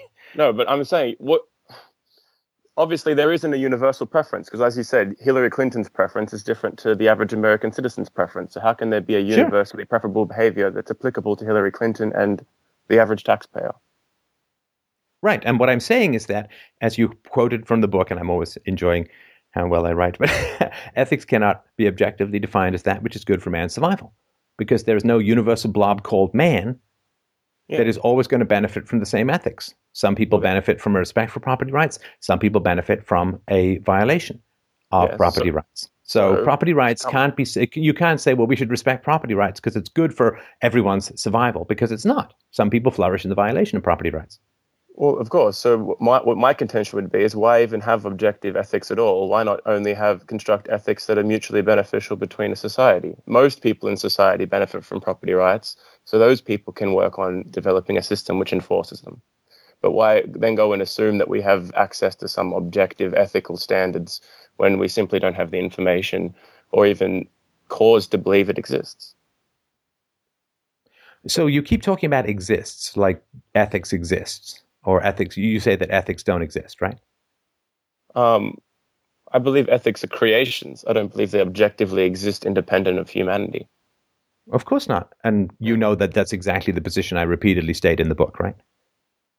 Yeah, but you state in the book this idea of universal, uh, No, no, no. One one step at a time. One step at a time. Just keep jumping off on things. We have to come to like the way that debates work, my friend, is we come to some kind of agreement and then we move on to a new topic. Yeah, I, I Right? We understand. can't just keep jumping around like, right? Yeah, I'm sorry. Um, Okay, so the entire book explains, in my entire book, that ethics do not exist in the way that a tree exists, or that an atom, or gravity. It does not. It's not written anywhere. Property rights aren't inscribed anywhere in the nature of the universe. Not part of physics or anything. Not part of anything real in the objective universe. So of course, and of course, they don't exist uh, in the way that. Otherwise, we wouldn't. Be, it wouldn't be moral philosophy. It would be physics, right? mhm. So what? Does that, that doesn't mean that it's subjective, right? Mathematics doesn't exist. Numbers don't exist. The scientific method doesn't exist in the universe. But that But doesn't mean these things are subjective. But they, but mathematics describe operations in reality. I can have two of something and another two of them, and I can they add together to make four. We can test um, mathematics um, uh, in reality by you know uh, applying them and observing how they operate. Um, and ethical systems, um, we don't have the ability to test uh, them in any kind of universal sense. We only have the ability to test them re- in reference to ourselves in our no, own we do. society. Yeah, absolutely we do. Absolutely we do. And the, and again, I go over this, and, and I'm always amazed that people read the book and then, or they claim they've read the book and don't seem to have read the book. So the way that you would test uh, ethics is is through two methodologies, and they're exactly the same as you would test them uh, in in science. So the first thing you do is if somebody proposes a moral system, is that you would look for universal consistency. Uh, internal logic, right? And, and this is what you do in science. In science, you first test the logic of the proposition. Uh, and after you've validated the logic of the proposition, in other words, it's not self contradictory. It doesn't say, well, in order for my theory in biology to be true, then an elephant has to be exactly the same as a tsetse fly. Or whatever. I mean, it's an extreme, but you would you would check it for internal consistency. After it passes the test of internal consistency, you could then test it against the real world experiments of various societies uh, and uh, see the results of um, of those societies. So, for instance, you would have um, uh, an ethical theory which says um, respect for property rights. I mean, it's not much of an ethical theory; it's an ethical sort of statement, right? A theory is more like what I talk about in UPB, but um, so you'd say respect for property rights is is universally preferable behavior, right? And then what you do is you'd say, okay, well, let's look at a society that had a fairly good respect for uh, property rights, and you could take, I don't know, 18th century Netherlands, maybe 19th century England, um, mid to late 19th century USA. Uh, you know, you could sort of look around and say, okay, well, as far as the history of, of the planet goes, it's fairly good for uh, for property rights. And then you would say, okay, let's look at uh, societies where there was a uh, no respect, real, no real respect for property rights, and you would look at sort of communist countries and, and so on, central planning countries. You'd look at Venezuela, other Soviet Union, and so on. And You'd say, well, what was the outcome of those societies, right? So you would have a, a theory, and then you'd have uh, a practice. Now, of course, the practice isn't perfect because human beings still have free will, and there's not, you know, not everyone responds to incentives in the same way, and so on. But um, nonetheless, you would have like like if you had a theory which said the way that I'm going to attempt to catch an elephant is um, uh, I'm going to put out um, I don't know what foods to elephant. Oh, that's, let's say I want to catch a lion. I say, well, I'm going to put out a bale of hay. I'm going to try and catch a lion, right? Well, you're not going to catch a lion because lions don't care about bales of hay. If you put out a dead zebra, you might catch a lion. Now, will you catch every lion in the vicinity? No. But certainly, if you have a theory which says lions are more interested in dead zebras than a bale of hay, then you're going to have more luck catching, right? If you put out dead zebra than a bale of hay. Now, if the lion is, is, is full or whatever it is, and the lion was kicked by a zebra and wants to avoid them at any cost, I don't know, right? But in general, you'd have a hypothesis and you would have a, um, a test for that hypothesis. So when it comes to, um, to ethical theories, people would put forward a, a proposition and um, uh, you would then evaluate that proposition, and you could do this for, for communism or fascism or uh, anarchism or democracy or you know, capitalism as a, as a sort of economic theory, and you'd say, okay, well, what are the what are the arguments in the moral theory? What are the pr- the premises and and the uh, syllogisms? And you would then say, well, can they be universalized? And if they can't be universalized, then they're in the realm of aesthetics, not ethics and um, you would then evaluate it that way. And so when I talk about universally preferable behavior, that is a methodology, um, sort of like you know how science refers to the methodology of science and the practice of science. It refers to the scientific method and um, uh, the, the scientific exper- experiments or hypotheses that operate within the scientific method.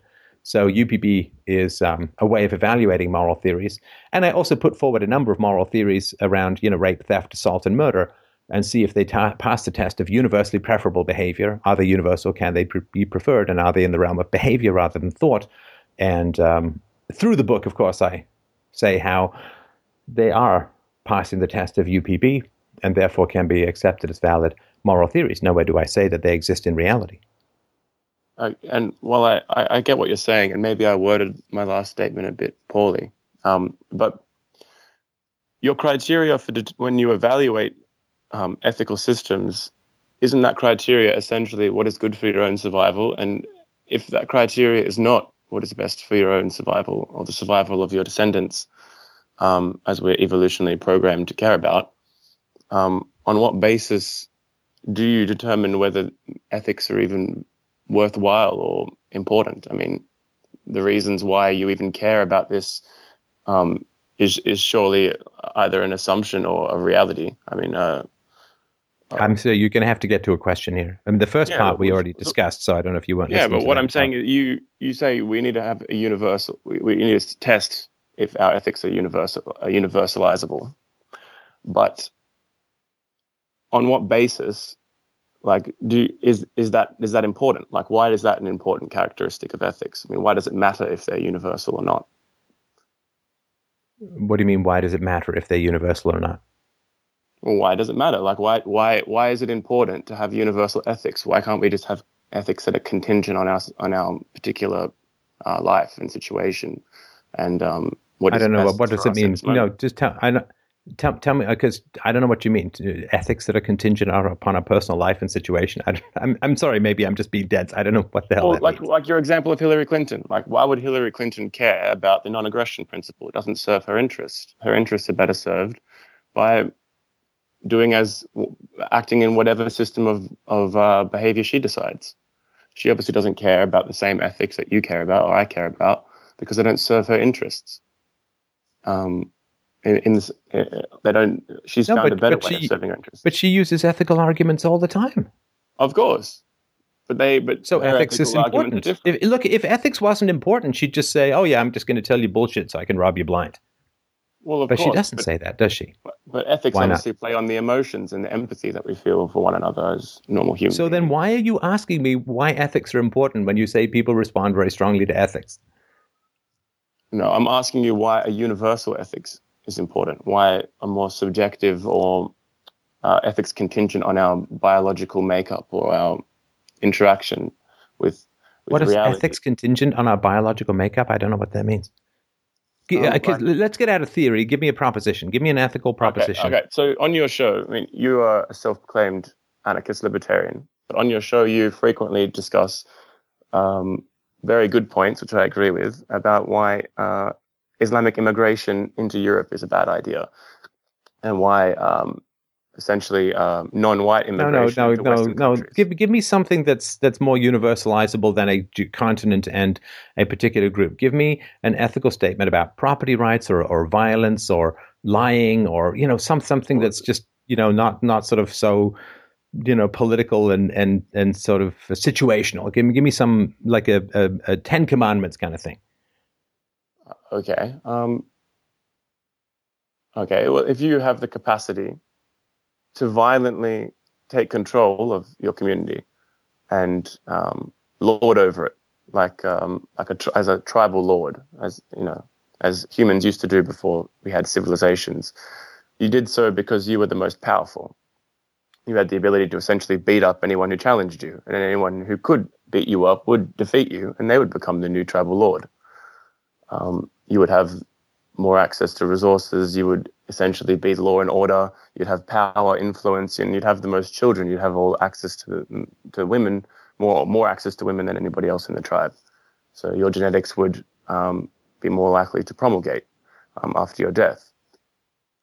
Um, now, this is obviously very violent and aggressive. Probably involves rape and and all Yeah, this is kinds what of things do, would right? And dolphins, Yeah. right? yeah, we would find this morally abhorrent today, but it was a successful strategy for that human in that instance. And if you're a weak um, and feeble man who who who had empathy, uh, too much empathy to go and be violent and, and act in that way, then you would very likely find it hard to reproduce, and you would be, be essentially a slave and be co-opted. Um, so um, if the if if we live in a, in a on a planet and inside an ecosystem which benefits um, aggressive, manipulative, and um, uh, what by modern standards would be considered immoral behavior, then we have to ask why our morals seem to be in um, direct contradiction with nature. I'm still not sure what the question is here. Well, my question is your ethics, I'm, I'm contending, are in contradiction with nature because people like Hillary Clinton or people who, like my example of the tribal leader, who have the ability to assert themselves and the What, are you saying to, that Hillary Clinton? Hang on. Are you saying that a seventy-year-old woman won her position through force of arms, through through her in, in- intense I mean, Greco-Roman wrestling skills, through her physical prowess in, in martial combat? I'm I'm not sure I'm following. but there Are you going from bonobo, like masculine bonobo ape to woman who falls over uh, in into a van? no, but she's she's able to command the strength of, of violent individuals to make up the government. And how does she do that? Well, through manipulative means, through the coercive system that's already been established. She simply manipulates her way She into gets away. Oh my God Almighty! position within. She gets look. She gets away with it by appealing to morals, by appealing to universal ethics, by saying, well, these people are bigots and these people are racist, and racism is objectively bad and universally bad, and these people are immoral and they're Islamophobes and they're uh, uh, misogynists, and this is Yeah, all but- immoral but and very bad and very wrong and very nasty and very evil, and they're a basket of deplorables, and Donald Trump is a racist and is a but bad person. doesn't correlate with that, with those beliefs. No, no, Her- forget that. She's putting forward ethical theories, right? Yeah, but but if you don't live, And they're but we're talking universal. ethics that she lives by, not necessarily what she says. I mean, what she No, says. no, no. We, I asked you for an ethical theory. I'm, I'm, I'm, I don't. You're the one that has the ethical theory. You've written a book on ethical theory. I'm, I'm trying to ask you why your ethical theory doesn't seem to correlate with nature. Why people who break your ethical theory manage to get all this Why- okay, power. hang and on. Why is it- look, control? I don't. I don't think you understand how philosophy works. Um, it's not my ethical theory. This is a two-bit bullshit way of diminishing somebody else's perspective and sounding like you're smart when you're not saying anything intelligent at all. Because it's not my ethical theory. Well, that was a I have put forward a. Let me finish my thought. I have put forward an argument. I have put forward a hypothesis. Now, the hypothesis or the argument is valid or it's invalid. In other words, it accords with internal consistency and empirical evidence or it doesn't. Now, you can find a flaw in the argument, and saying it may not apply to bonobos is not finding a flaw in the argument because I've never claimed it applies to bonobos. So you can find a flaw in the argument. And the way that, hang on, let me finish. So the way that you do that is you pick up my free book and you get a pencil and you note what my arguments are. And then what you do is you find out where the arguments are inconsistent, not with the standard that you've invented, like its relationship to nature or whatever the hell that means. The way is you first of all find is my argument inconsistent with itself? Now, you've tried a bunch of those so far already, and you've failed, right?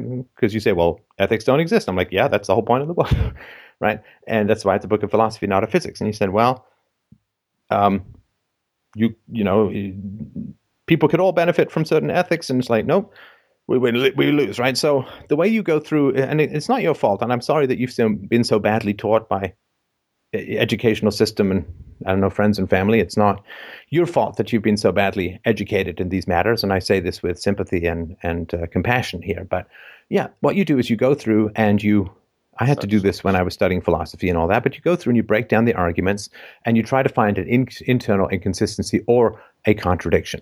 Well, that is my and once you find that, then you, you call me up and, and we go through it. And of course, if I have made uh, an inconsistent, if I've made a self contradictory statement or whatever, then I will thank you and, and I will correct it and, and all of that. Uh, and when we have a discussion about that. Um, but saying my ethical system, which again is bullshit because it's not mine. It's an argument. We we deal with the argument, not whether not where it comes from, right? Um, and and we deal with that. Uh, we don't deal with its relationship to nature or whatever you want But to that's where it uh, exists. come up with. That that's how we would have a debate about these things. Sorry, go ahead.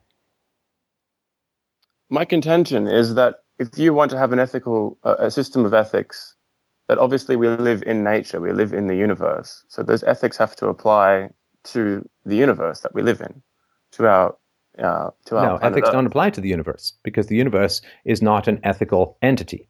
No, but Human have, they have consciousness and free obviously- will are ethical entities, but no, physics we- has to apply we- to the but we are universe. part- human consciousness is part of nature. So ethics have to work. Like they have to be something that works within nature. We have to be able to. If if we live the ethical life, the virtuous life, it has to be the best life that we can live. So we have to determine. I mean, these are all just subjective statements. Works in nature, the best life we can live. What the hell? That doesn't mean anything. Uh, oh, fair enough. No, it's But like it's what- like saying, well, you know, we've we've got to eat the food that tastes best Well, and why- makes us the Why happiest. should, well, why I don't should we know. I if it's you your last meal, why, sure. Why should we have ethics? What What do you believe the purpose of ethics are? Why do we have them? Like, why do you personally, Stefan Molyneux, live life based on ethics? What do you do? You receive benefit from those ethics? Is that why? Or do you perceive? I like not to be full. Of, I like not to be full of bullshit. I like not to lie, lie to myself, and I like to know why I'm doing things.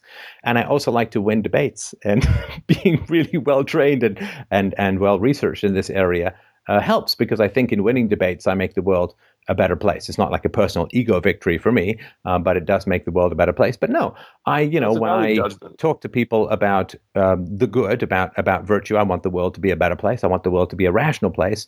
And it was glaringly evident to me that we didn't have a good rational argument for ethics. Uh, we either say, well, there's some amorphous benefit to them, you know, like uh, eudaimonia that Aristotle would say, you know, a happiness of a life well lived. Well, the problem is there are sadists out there and there are power junkies and very, very cruel people. Uh, and uh, they take great pleasure in hurting other people and lying to other people and controlling other people. So saying, well, reason equals virtue equals happiness is like, no, sorry, that doesn't work. Uh, the, um, the golden, um, the, uh, well, not the golden, the the sort of uh, the Kantian argument, the categorical imperative, you know, act in in such a way that your particular action becomes a universal rule. A, that's not really provable, and it's not really something that actually happens. I mean, because people act um, uh, uh, in exception to a general rule as often as humanly possible. Like the thief who can convince other people to respect property rights is going to make much more money as a thief. So he has a great incentive to do that. And of course, if you're the strongest man in the village, you'll say, well, I don't mind if all the tests of where things go and how resources get allocated are on the basis of physical strength. So you, he can universalize that based upon his own particular attributes. Um, I didn't agree with the um, uh, Randian argument, the objectivist argument um, for reasons I've gone into in a variety uh, of videos. I don't agree with the Rawlsian argument uh, about the sort of middle road between socialism and capitalism for reasons I've gone into in a variety uh, of uh, podcasts. I don't agree with the um, pragmatic argument of the greatest good for the greatest number, which I've gone into at a bunch of podcasts. So, you know, I, I was I wanted to know I was living a good life. Uh, I wanted to know I was living a life with integrity, and I wanted to know why. And so it is. I just I take enormous pleasure in examining the roots of ethics and in creating and promulgating ethical systems that uh, are valid and solid and don't require, uh, you know, the, the gods or governments for their enforcement. And so, you know, it's true, it's good, it's virtuous, it's what's needed to save the world. It makes me personally enormously happy, uh, and it allows me to do great good in the world. It also allows me to instruct my daughter without thinking I'm just making stuff up because it's convenient, or I don't want to pretend that her conformity to social norms is, you know, just out of fear or, you know, well, this is the way things are done or relativism. So, no, but these are all, I mean, if you want the sort of personal explanation, these are all Yeah. uh, motivations for me. Well, well, that's cool, and but th- those things obviously presuppose this notion of the good, or, or or like they presuppose an idea that there is a good that we can aspire to, or but but doesn't that require some kind of uh, proof? I mean, um, Yes, and I wrote a whole in- book proving on, it. Yeah, but on, on our planet, um, Okay. success success Which is planet determined. would we? What, which other Yeah. planet might we be talking Yeah, about? I'm- Please stop putting these book holders in like in the universe on this planet. It's like okay, let's just assume that you and I are both like, talking about this off- flat planet, and let's keep going. I mean, it would be nice if I could like actually speak uh, a few sentences without being cut off every single time. Um, Well, yes, but I, I don't mean to keep cutting you off, but you have to say something that yeah, you, if you say, well, why, you know, why, how My- would you prove? I read the whole, I wrote the whole book on, on, on proving this. You can either find issue with the book or I can move on to the next caller, but Yeah, saying, well, why don't you prove this thing? And I read your my- book proving it. No, but th- this is my, my my issue is that in on Earth, like in the ecosystem, might is right essentially. That which succeeds succeeds, and that which fails fails. And force, when applied, works. And all throughout history, we see this. And um, what is in the best interests of those who can make those interests manifest is is what happens. This is evolution. Who, who whoever can come up with the best systems for asserting themselves and asserting their interests, whatever they, those interests may be, are the ones who achieve it. And those who cannot compete. And have you done who- a lot of uh, the use of this kind of violence in your own personal life, my friend? Is this how you have achieved your goals? Is you've used uh, violence, manipulation, bullying, control, and all that kind of stuff? Um, on a personal level, no, uh, not not that, not so you, very much. so you saying this is how nature works? We're all part of nature, but this is not how you work. So But either it's not how nature works, or you're not part of nature. but Western society. Are you a robot? Are you from the future? Come on. I live in Western If you don't do this in your personal life, don't tell me this is how nature works. Oh, it's might West- makes right. Well, I, I use I live, debate. I It's live in like, well, Australia. say? I live in Australia. Our country was um, co-opted and controlled by an invasion and genocide of, of the native people, and we established a high trust and um, Do no, fuck. free, do you do it in your personal? society. through Oh my god, man! This is philosophy 101. You say this is how nature works. Might makes right. And I say, well, is this how you operate in your life? And you say no. So your thesis Well, I has live- immediately fallen by the wayside. is- You have disproven it through your own life. If I try and be violent, I'll get thrown in jail. So obviously, there is another force that's more violent than myself, that is more capable and stronger than myself, which keeps me in line, which is the government. So of- you of want nation that I to you want to steal and rape and kill people, and you're itching to do that. You're dying. You really, really want to do that, but you're terrified of jail. Is that right? That's not what I'm saying. Uh, what I'm That is saying exactly what you're saying. You're saying you're saying might makes right, but unfortunately, my desire to have my personal might make right is constrained by the greater might of the state. In other words, you really want might to make right in your life, but you're afraid of the government. Um, no, I'm happy for the government to enforce laws. Uh, I, I would support the government. I would have no issue with being with, like, say, a person who is a police officer or a military member. They are part of the might which makes the right of our our legal system. Without their force, so might makes sovereignty. right. So might makes right is not for you, but for the state.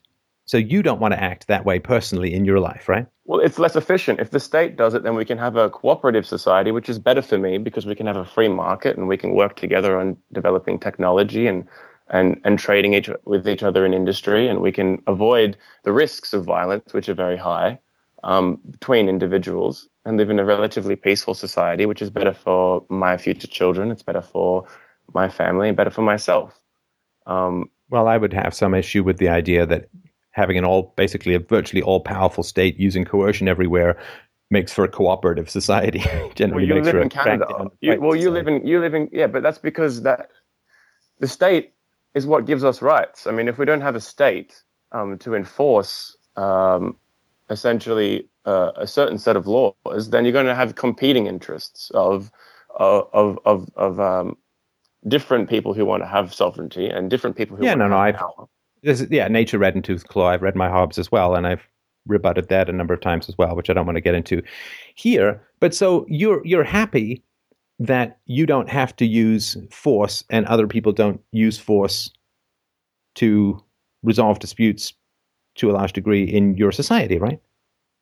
Yeah, but I'm happy that my state or the state that I live under uses force to prevent immigration of certain groups. I'm happy that the state that I live under uses force to um, provide certain um, checks and balances and and um, and certainty in my society. So I'm happy for some use of force. I just I, Now, I- does I- your government, uh, does the Australian government, does it describe itself as an agency of violence that dominates you for your own benefit, or does it say that it's a, a good and moral entity, and is there an ethical theory behind what it does? Well, I'm sure it proclaims to be moral and ethical, but that is essentially what a government is, right? A government is force. Government is Sure. um, is violence, Right. And um, without, But that's not how it portrays itself, right? It portrays itself as course, a 'cause it has to- necessary and benevolent appeal to the social agency, just day. as uh, you have described it, right? Yeah. Right. So, so here we have a moral theory, which is ancient, right? I mean, it goes back to Socrates and even the pre-Socratics, but its most, you know, common manifestation is in in Hobbes, and the argument goes something like this: We surrender rights to the state so that we gain more rights thereby. In other words, if there's no state, we're just hitting each other with sticks and stones and clubbing each other to death and you know raping women Well, and, and stealing property let me let me finish let me finish let me finish let me finish So without the state, with nature red in tooth and claw, was beating each other up and, and so on. Now, by surrendering a certain amount of our autonomy for violence to the state, we get a far more peaceful society thereby. So by surrendering, say, 20% of my income to the state in the form of taxation, I get a protection of the remaining 80% of my income, which is infinitely higher than it would be if I didn't surrender 20% of my income to the state. Right? So in a state of nature, you know, I get maybe $1,000 worth of goods a year. But I'm constantly afraid that they're going to get stolen or someone's going to set fire to my yurt or something like that, right? But if I surrender 20% of my income to the state, I get $20,000 a year, but I'm only paying $2,000 a year. So I'm really up a huge amount of money, right? So I've, you know, I'm losing $2,000 a year, but I'm gaining $18,000 a year because in paying the 2000 or 4000 or whatever it's going to be, if it's 20%, $4,000. So I'm up $16,000. So I want to surrender some of my rights for the autonomy of coercion to the state so that the state protects me from other people who've also made the same social contract and we live a much more peaceful life thereby. So this is a moral theory. It has something to do with consequences and something to do with, you know, that which is beneficial and so on. So I understand this. I mean, I've taken my introduction to political theory and all that kind of stuff. So um, mm. uh, I understand that that's an argument for, uh, for for consequences, and it's an argument for self-interest. You know that you'll be a lot richer if you surrender uh, cash to the state to protect your property, because if you don't surrender cash to the state, you can't protect your property at all, and you won't have anything.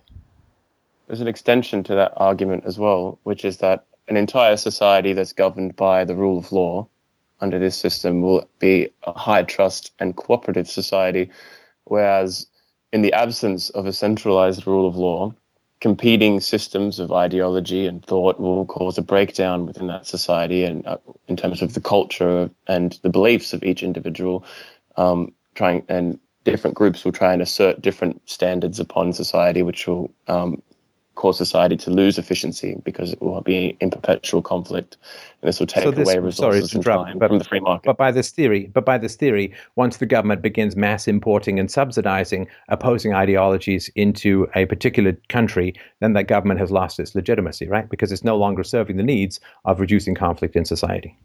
Yes, that's why I oppose immigration of incompatible cultural groups.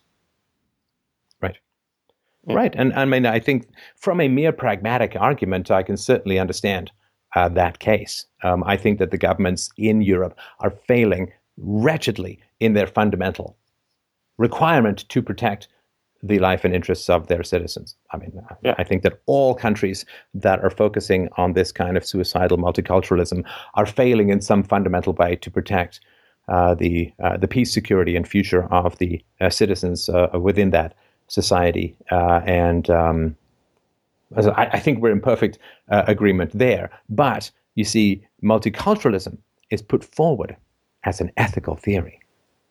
Yeah, and you, can't fight, you cannot fight an ethical theory with an appeal to consequences. This is a foundational reality of just debating in the world.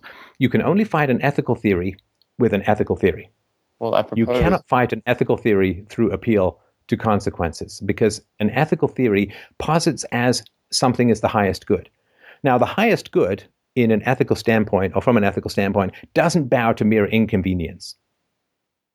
Right? I mean, to, to sort of take a silly example, if your child is dying and needs $500 for an opera, uh, for a medicine that's going to save your child's life, and you, you don't have a lot of money, but you say, well, you know, I'd rather go and pick up a smartwatch. right? Like everyone would say, that is that is not good. Well, but a smartwatch will make me happy. You know, a smartwatch will tell me how many steps I've taken today, whatever they do, right? So, but nature would we would understand such a decision. Yeah, but but but the reality is that that there are, when it when it comes to ethical um, questions, we don't allow mere pragmatism in general to overcome ethical ideals.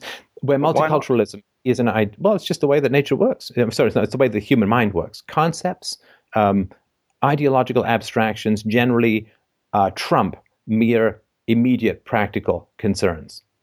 Uh, and you can see this. So this are you saying that you agree with me, but you don't think it works, and that we need to create delusory ideological precepts for people to believe in, so as to coerce their behavior?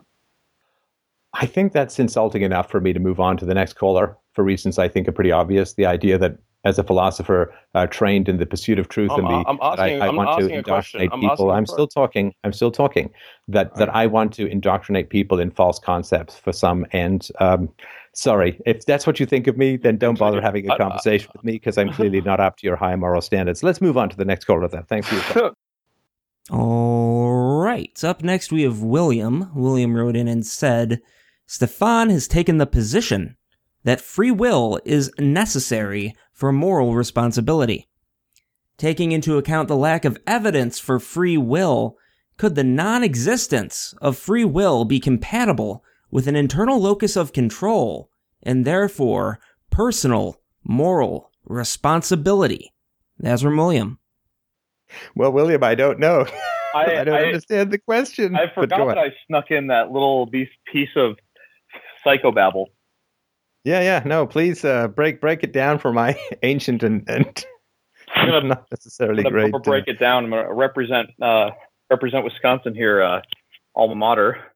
They're doing such wonderful things these days with their with their anti-whiteness classes, but oh man, oh gosh, okay. I, I, I, won't, I won't go on with that one. That's a totally different topic.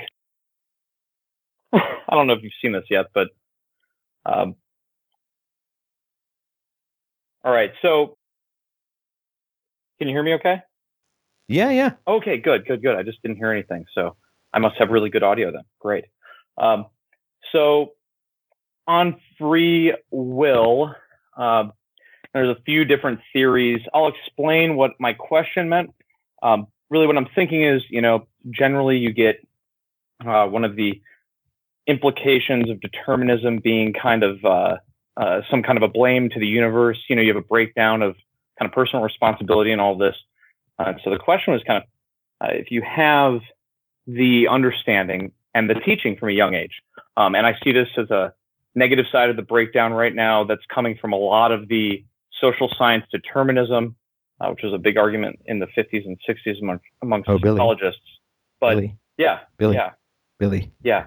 I need you to take a deep breath. I need you to focus. Okay. Please don't take me on big wandering the 50s and social sciences. It just, you know, in order for us to have an efficient, I don't mind if we get there, but let's not start. I'll there. boil it. An internal lo- locus of control is healthy, and and yet to say you don't have free will sounds counter to that. So I'm wondering, you know, could those be compatible? Could you tell yourself a story, uh, and at the same time say, okay, well, in reality, metaphysically, we don't have this prime mover. I think it depends on how you define free will and where you're going with it. Um, is this No, I don't think it physical does. claim?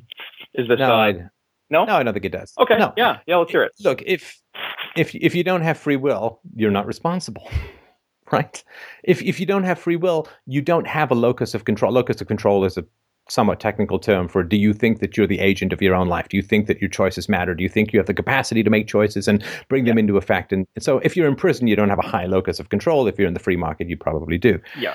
So, um, so no, if, you accept determinism, then clearly you have no locus of control. You have no moral responsibility. There's no such thing as ethics. There's no such thing as truth. There's no such thing as falsehood. There's no such thing as right and wrong because all of these are preferred states that you should or ought to choose.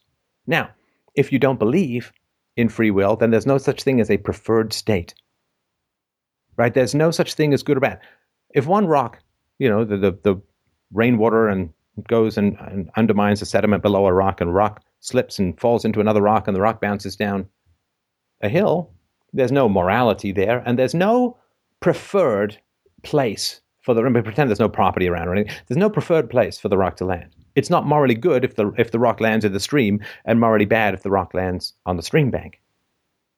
Right? There's no, there's no preferred or unpreferred. There's no moral, and if that that's a purely deterministic. Well, well, I, situation, okay, right? Okay, okay. I think that's actually a good one to dig into. So, um, um, the you know, I, because preferred states, you know, that's that's uh, that's I would say is a difference between uh, a difference between not a causal difference, but a, a emergent difference between living and unliving systems. Now, to say a tree has free will um, is is I think that's crazy. Definitely, if free will does exist, trees certainly still don't have it. Uh, yet, I would still say they have a quote preferred state. Um, and and they and they express their preferred state by actually, you know, their morphology, where they'll you know, express in a different pattern uh, depending on the. No, but they don't prefer that state. Okay, so the preference is a is a is a is an emotional state that's only arising in maybe a neural network or something that's. Well, sure. I mean, look, okay, I mean, okay, okay. So the word a- zebra has a preferred state called Okay. not being eaten. Yes, yes, Right. yes. So it runs away. So it, yeah, yeah, yeah. Okay. But but it doesn't have a preferred th- these are these are mere emotional fight or flight responses. There's no conception of death. There's no there's no well i can choose to live or i can choose to die. I can like i can choose these positive things i can choose these negative things or whatever right? Yeah, yeah, yeah, yeah. I right totally it's simply an that, emotional response it's Yeah. a, it's, it's a purely It's not a higher instinct cognitive driven fight or flight response They're it's not reflecting while they run away, life or death oh, isn't this so incredible? I'm running away. Look at me. I better get away. There's no like, there's no higher spot there. The zebra's just, it's like a knee jerk reaction. You just go. And and we know that because we do not charge the lion with murder. Hey, hey, they used to though. You know, they used to. As a side note, it's funny. There, there used to actually be trials for bears and such, and they would put them to death. This was a thing. Um, but but you're you're absolutely right. We don't hold them morally responsible.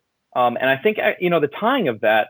Um, yeah, yeah. I mean, you know, if we, I think it's more the impracticality of it. Um, Wait, wait, what? The And- practicality of what? the impracticality of trying to uh, uh, uh, use the legal system against natural forces, right? We know that it's not Are going you saying work. the only reason we don't try lions for murder is it's impractical? Oh, I mean, you know, if we could, if we could, uh, well, let's go beyond, you know, beyond lines. If we could, if, No, it's because lions don't have a sense of ethics. They don't have a sense of concepts. My my definition of free will is our capacity to compare a proposed statement to an ideal standard. And and okay, so the, the, the lions don't have the do that. capacity. Lions Yeah. don't have the capacity to compare what they're doing to an ideal I standard called the completely agree. That, that's principle. recursive logic. That's that's also you would when when we compare to an ideal standard, we actually place ourselves in the future at that ideal standard. So, and, and you were talking to previous guys, and and and you know, I, I completely disagree that the reason I don't steal is because of the legal system. It's because I actually, you know, I'm at a friend's house right now using his internet. I occasionally put money inside of a jar that he has so that he can throw barbecues. Right? Why do I do that? Uh, because I like my friend. I like to think that I'm leaving more behind here than I brought. Right? So I don't think the animals are doing that, right? That's that's that's not what they're doing when they use preferred states. My prefer- preferred state is good friendship, so I do all these things, um, but they don't have these. Okay, dude, dude, dude, Right? That, dude. but, okay, but that, let's not talk about. Hang on, let's those are all let's not talk about lions and, tip jars and, and Yeah, shit yeah, like yeah, that. yeah. I'm just- I mean, you gotta, you gotta, I gotta. I feel like you know those horses. They gotta have these blinders when they go down. They get, please, God, stay focused. Okay, so. So clearly, we don't have moral standards for animals because animals cannot conceive of moral ideals. I guess it it sounds like it sounds like with the preferred states thing, it, it- that's a cognitive act um, that still doesn't imply an as if actor. And I guess that's why that's why I started with these general theories of it. So is it you come at it from being a prime mover? You know, I, I feel like we have to. You know, we're talking about implications of one or or, or another. Um, No, no. When it comes to free will, Okay. I, I look. I mean, f- first of all, I'll start empirically because it's the easiest place Okay. to start, right? So the last caller said, "Well, you know, it's all nature and violence and blah blah blah." And I said, "Okay, well, it, se- it always seems weird to me when people call me up for a debate and then say violence should trump. You know, violence is how things get sorted out. It's like that's you know we're debating, right? Yeah, you know we're Yeah, having a yeah. conversation, right? Um, and so when people say, well, nature red in tooth and claw and we should dominate, the dominance is how nature works, and they're trying to convince me of this peacefully using an argument, No. I just start with the empiricism. Like the fact that they're talking to me and trying to reason with me and they're trying to convince me that reason never achieves anything and it should all be up to force. It's like, well, well then why aren't you hitting me over the head?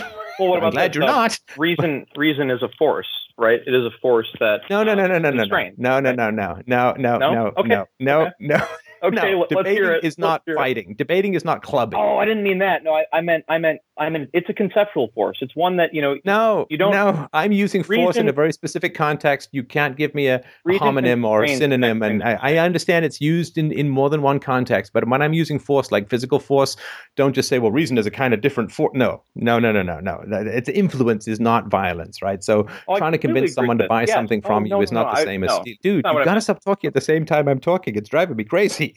okay, I can't talk when you're yelling in my ear or talking in my ear. Okay, just let me finish my thought, and then I'm not going down the road that, that reason is like force. Reason is an influence. Totally you know, uh, trying to convince someone to buy something from you is not the same as stealing from them.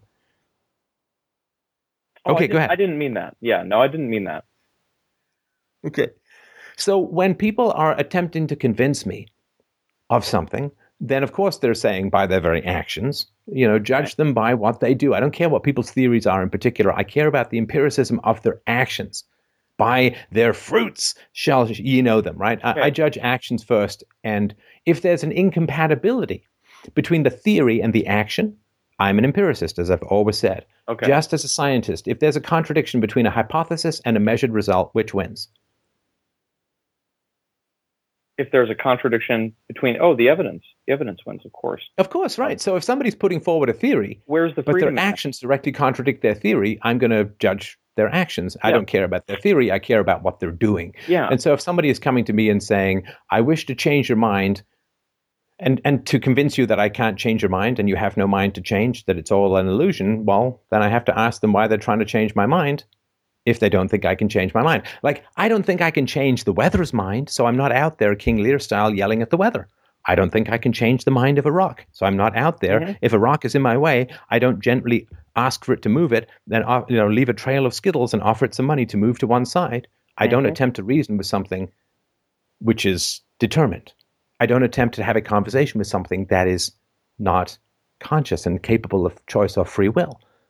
Right? So when people come to me and say, Steph, you've got to change your mind about free will, and you have to change your mind into accepting that you can't change your mind, that's a contradiction, obviously. It's a contradict. Their actions are completely contradicting their theory, which means psychological damage from early childhood, which we've talked about before with callers. One guy was a determinist who actually actually locked in his his um, bedroom for significant portions of his childhood by parents who never listened to him. So of course he had no control over his environment and susceptible to this kind of thinking. It's not everyone, but usually there's some. When, when the when the theory is so wildly out of line with the actions, it, it it it signifies a significant and often emotional disconnect within the personality.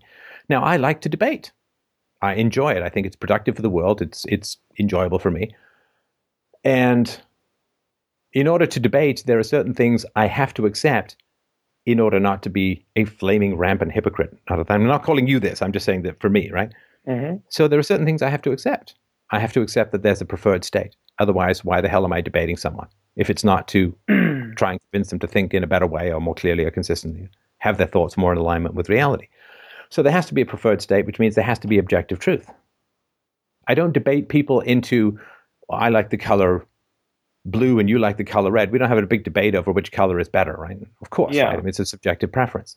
So there has to be objective truth. There has to be preferred states. There has to be the capacity to change people's minds. There have to be standards that people are willing to adhere to, like consistency and evidence. And um, there, I mean, there's a whole host of things. Language has to have meaning. Otherwise, I'd just use random words and think I'm achieving the same. So, so many things have to kind of come together for a debate to even happen. And uh, Hans Hermann Hoppe talks about this in something called argumentation ethics, which I'm not very familiar with at all, but I think is something along these lines.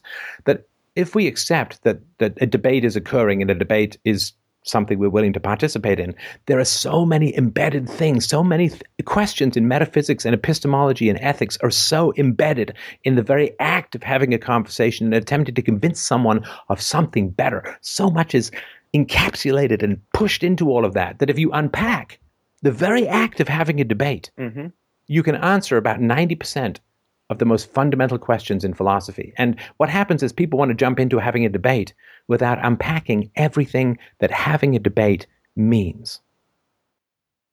And that's why, I mean, along with the arguments for, that's why I accept free will, because if I didn't, I wouldn't debate. I wouldn't have a show.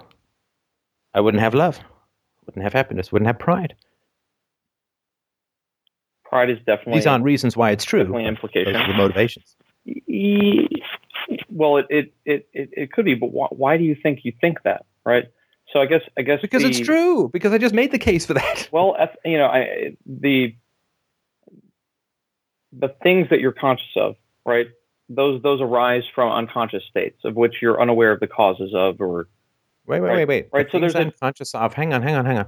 The So- things I'm conscious of arise out of unconscious states. yes, You say that like that's completely obvious, and, and that seems like a huge case to make. Maybe you'd like to make it. so not all states are conscious ones, and just like the next word that I have is not in my consciousness until really until kind of the moment it's arriving, right, in the conversation. Yet there's a direction that I'm moving in, right? Hopefully, it's the point. Um, that uh, that difference between a sensation of some kind of actual con- cognizant, uh, you can hold it, uh, a number, a symbol, something uh, of this sort of word, uh, or a whole sentence, and kind of the general idea of it. These things uh, are themselves products of of subconscious states of mind, right? Such that such that it is possible to say, all right, well, are they going to choose the blue or the red? And you can know prior to them being aware of having made the choice. So, you know, from yeah, a, but training matters, right? oh, absolutely, Right. I mean, yeah, if you yeah. if you've if you've still- hang on, hang on. Yeah. If you've if you've never tried to catch a ball and I throw you a ball, you're likely to not catch it.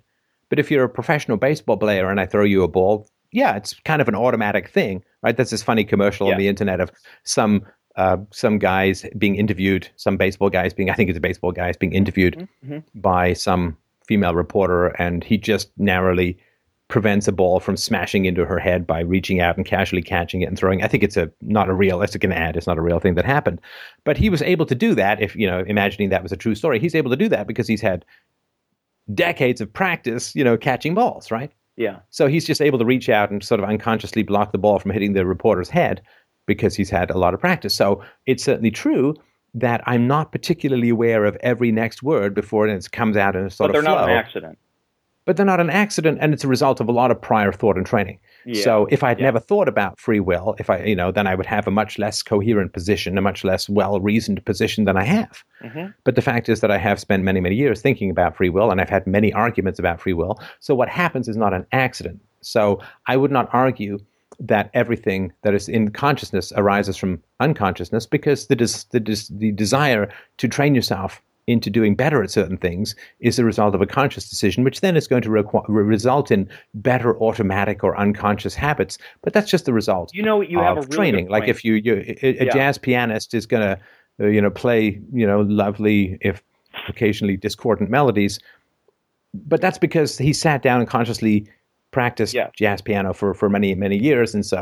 Um, it's sort of a circular thing, right? I mean, You have a you really- get greater yeah. unconscious ability if you have greater conscious focus. you have a really good good point there, and I, I actually have a, a, a story that I'll I'll make very short because I've told it several times. Um, uh, I trained a person to learn how to blend two sounds together. This person was mentally retarded, which is now called general dis- cognitive disability, whatever they keep, you know, know, they keep making the words bigger to suit their PC interests. So, so, so, it, you know, um, 20 years old, he had a short-term memory span of three digits, which means you can hold three things in your mind. Most people have seven.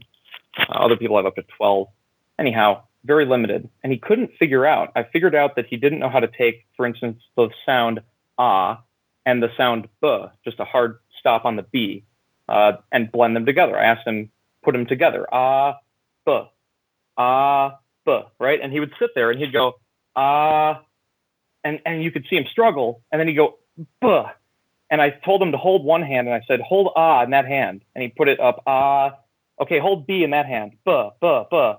And he looked at me and he was like, and I was like, now put them together. And he was like, what do you mean? And I was like, I can't tell you the answer because the answer is making the connection. That's the answer. The answer is the process.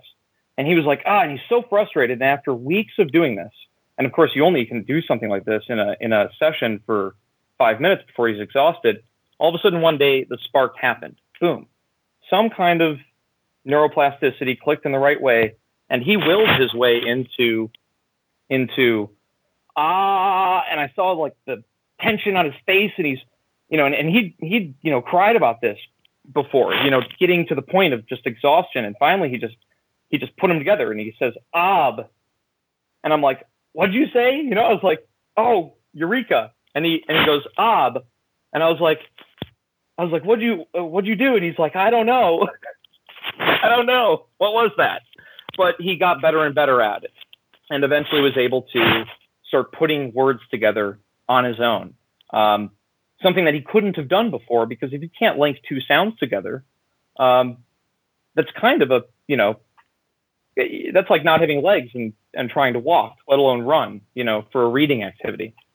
So yeah, I mean, there's a like wonderful that, uh, bit of you know, uh, wonderful bit of vocal improvisation that Freddie Mercury does with Queen um, at, at the Rock in Rio festival. I think it's called Rock Yeah. in Rio Blues. Yeah. It's this wonderful falsetto, um, and it's improvised to a large degree. But you know, the guy's been singing publicly for decades at this point, and you know, uh, all the stuff he'd done in in the studio and and on probably in his shower and stuff.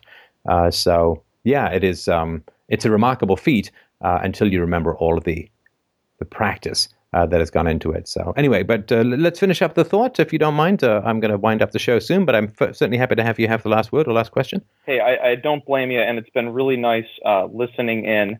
Um, something I didn't say is how much I really appreciate the show. Um, I'll make, you know, I could go on and on with this topic, and I'll send you my notes afterwards. But, um, but, but really, I want to encourage all of the listeners to go ahead and pay for the show. Pony up. Um, you know, we really have to appreciate and give back to this conversation, not just with words like this, which I really appreciate the time to come on and discuss, um, uh, but also with uh, uh, uh, you know the uh, the kind of real resource allocations that uh, that put our money where our mouth mouths are, um, and all that. So hey, thanks a lot, Stefan and Mike, for putting all this stuff together. Um, My pleasure. And just to remind Yeah. people, you can go to freedomainradio.com slash donate slash donate to do all of Do that. it. But sorry, I- go ahead. Hey, I do, I do, I you know, uh, uh, I do fifty a month. So all you Dude. folks out there, Dude, That's a that is challenge. incredibly kind. Thank you so much. um, Thanks very much for your call. Thanks, of course, for your wonderfully kind support, my friend. I hugely, hugely appreciate that. Thank you, everyone, for making this the most exciting philosophy show ever, and I think ever in the future because we're breaking such new ground here. Everyone after us gets to uh, deal with the river of broken ice that we've broken through. So thanks, everyone, so much. Um, I guess I hope you had a wonderful Christmas, and thanks to everyone who enjoyed the five hour Christmas special. Yours to enjoy, even when it's not Christmas time. Please go to freedomainradio.com slash donate to help help out the show, to help us out, help us have an incredible 2017 with your kindness and generosity. freedomainradio.com slash donate. FDRURL.com slash Amazon. Got some shopping to do, helps you out. Uh, helps us out, doesn't cost you a penny. And please don't forget to follow me on Twitter at Stefan Molyneux. Thanks, everyone. Have yourself a wonderful evening. We'll talk to you soon.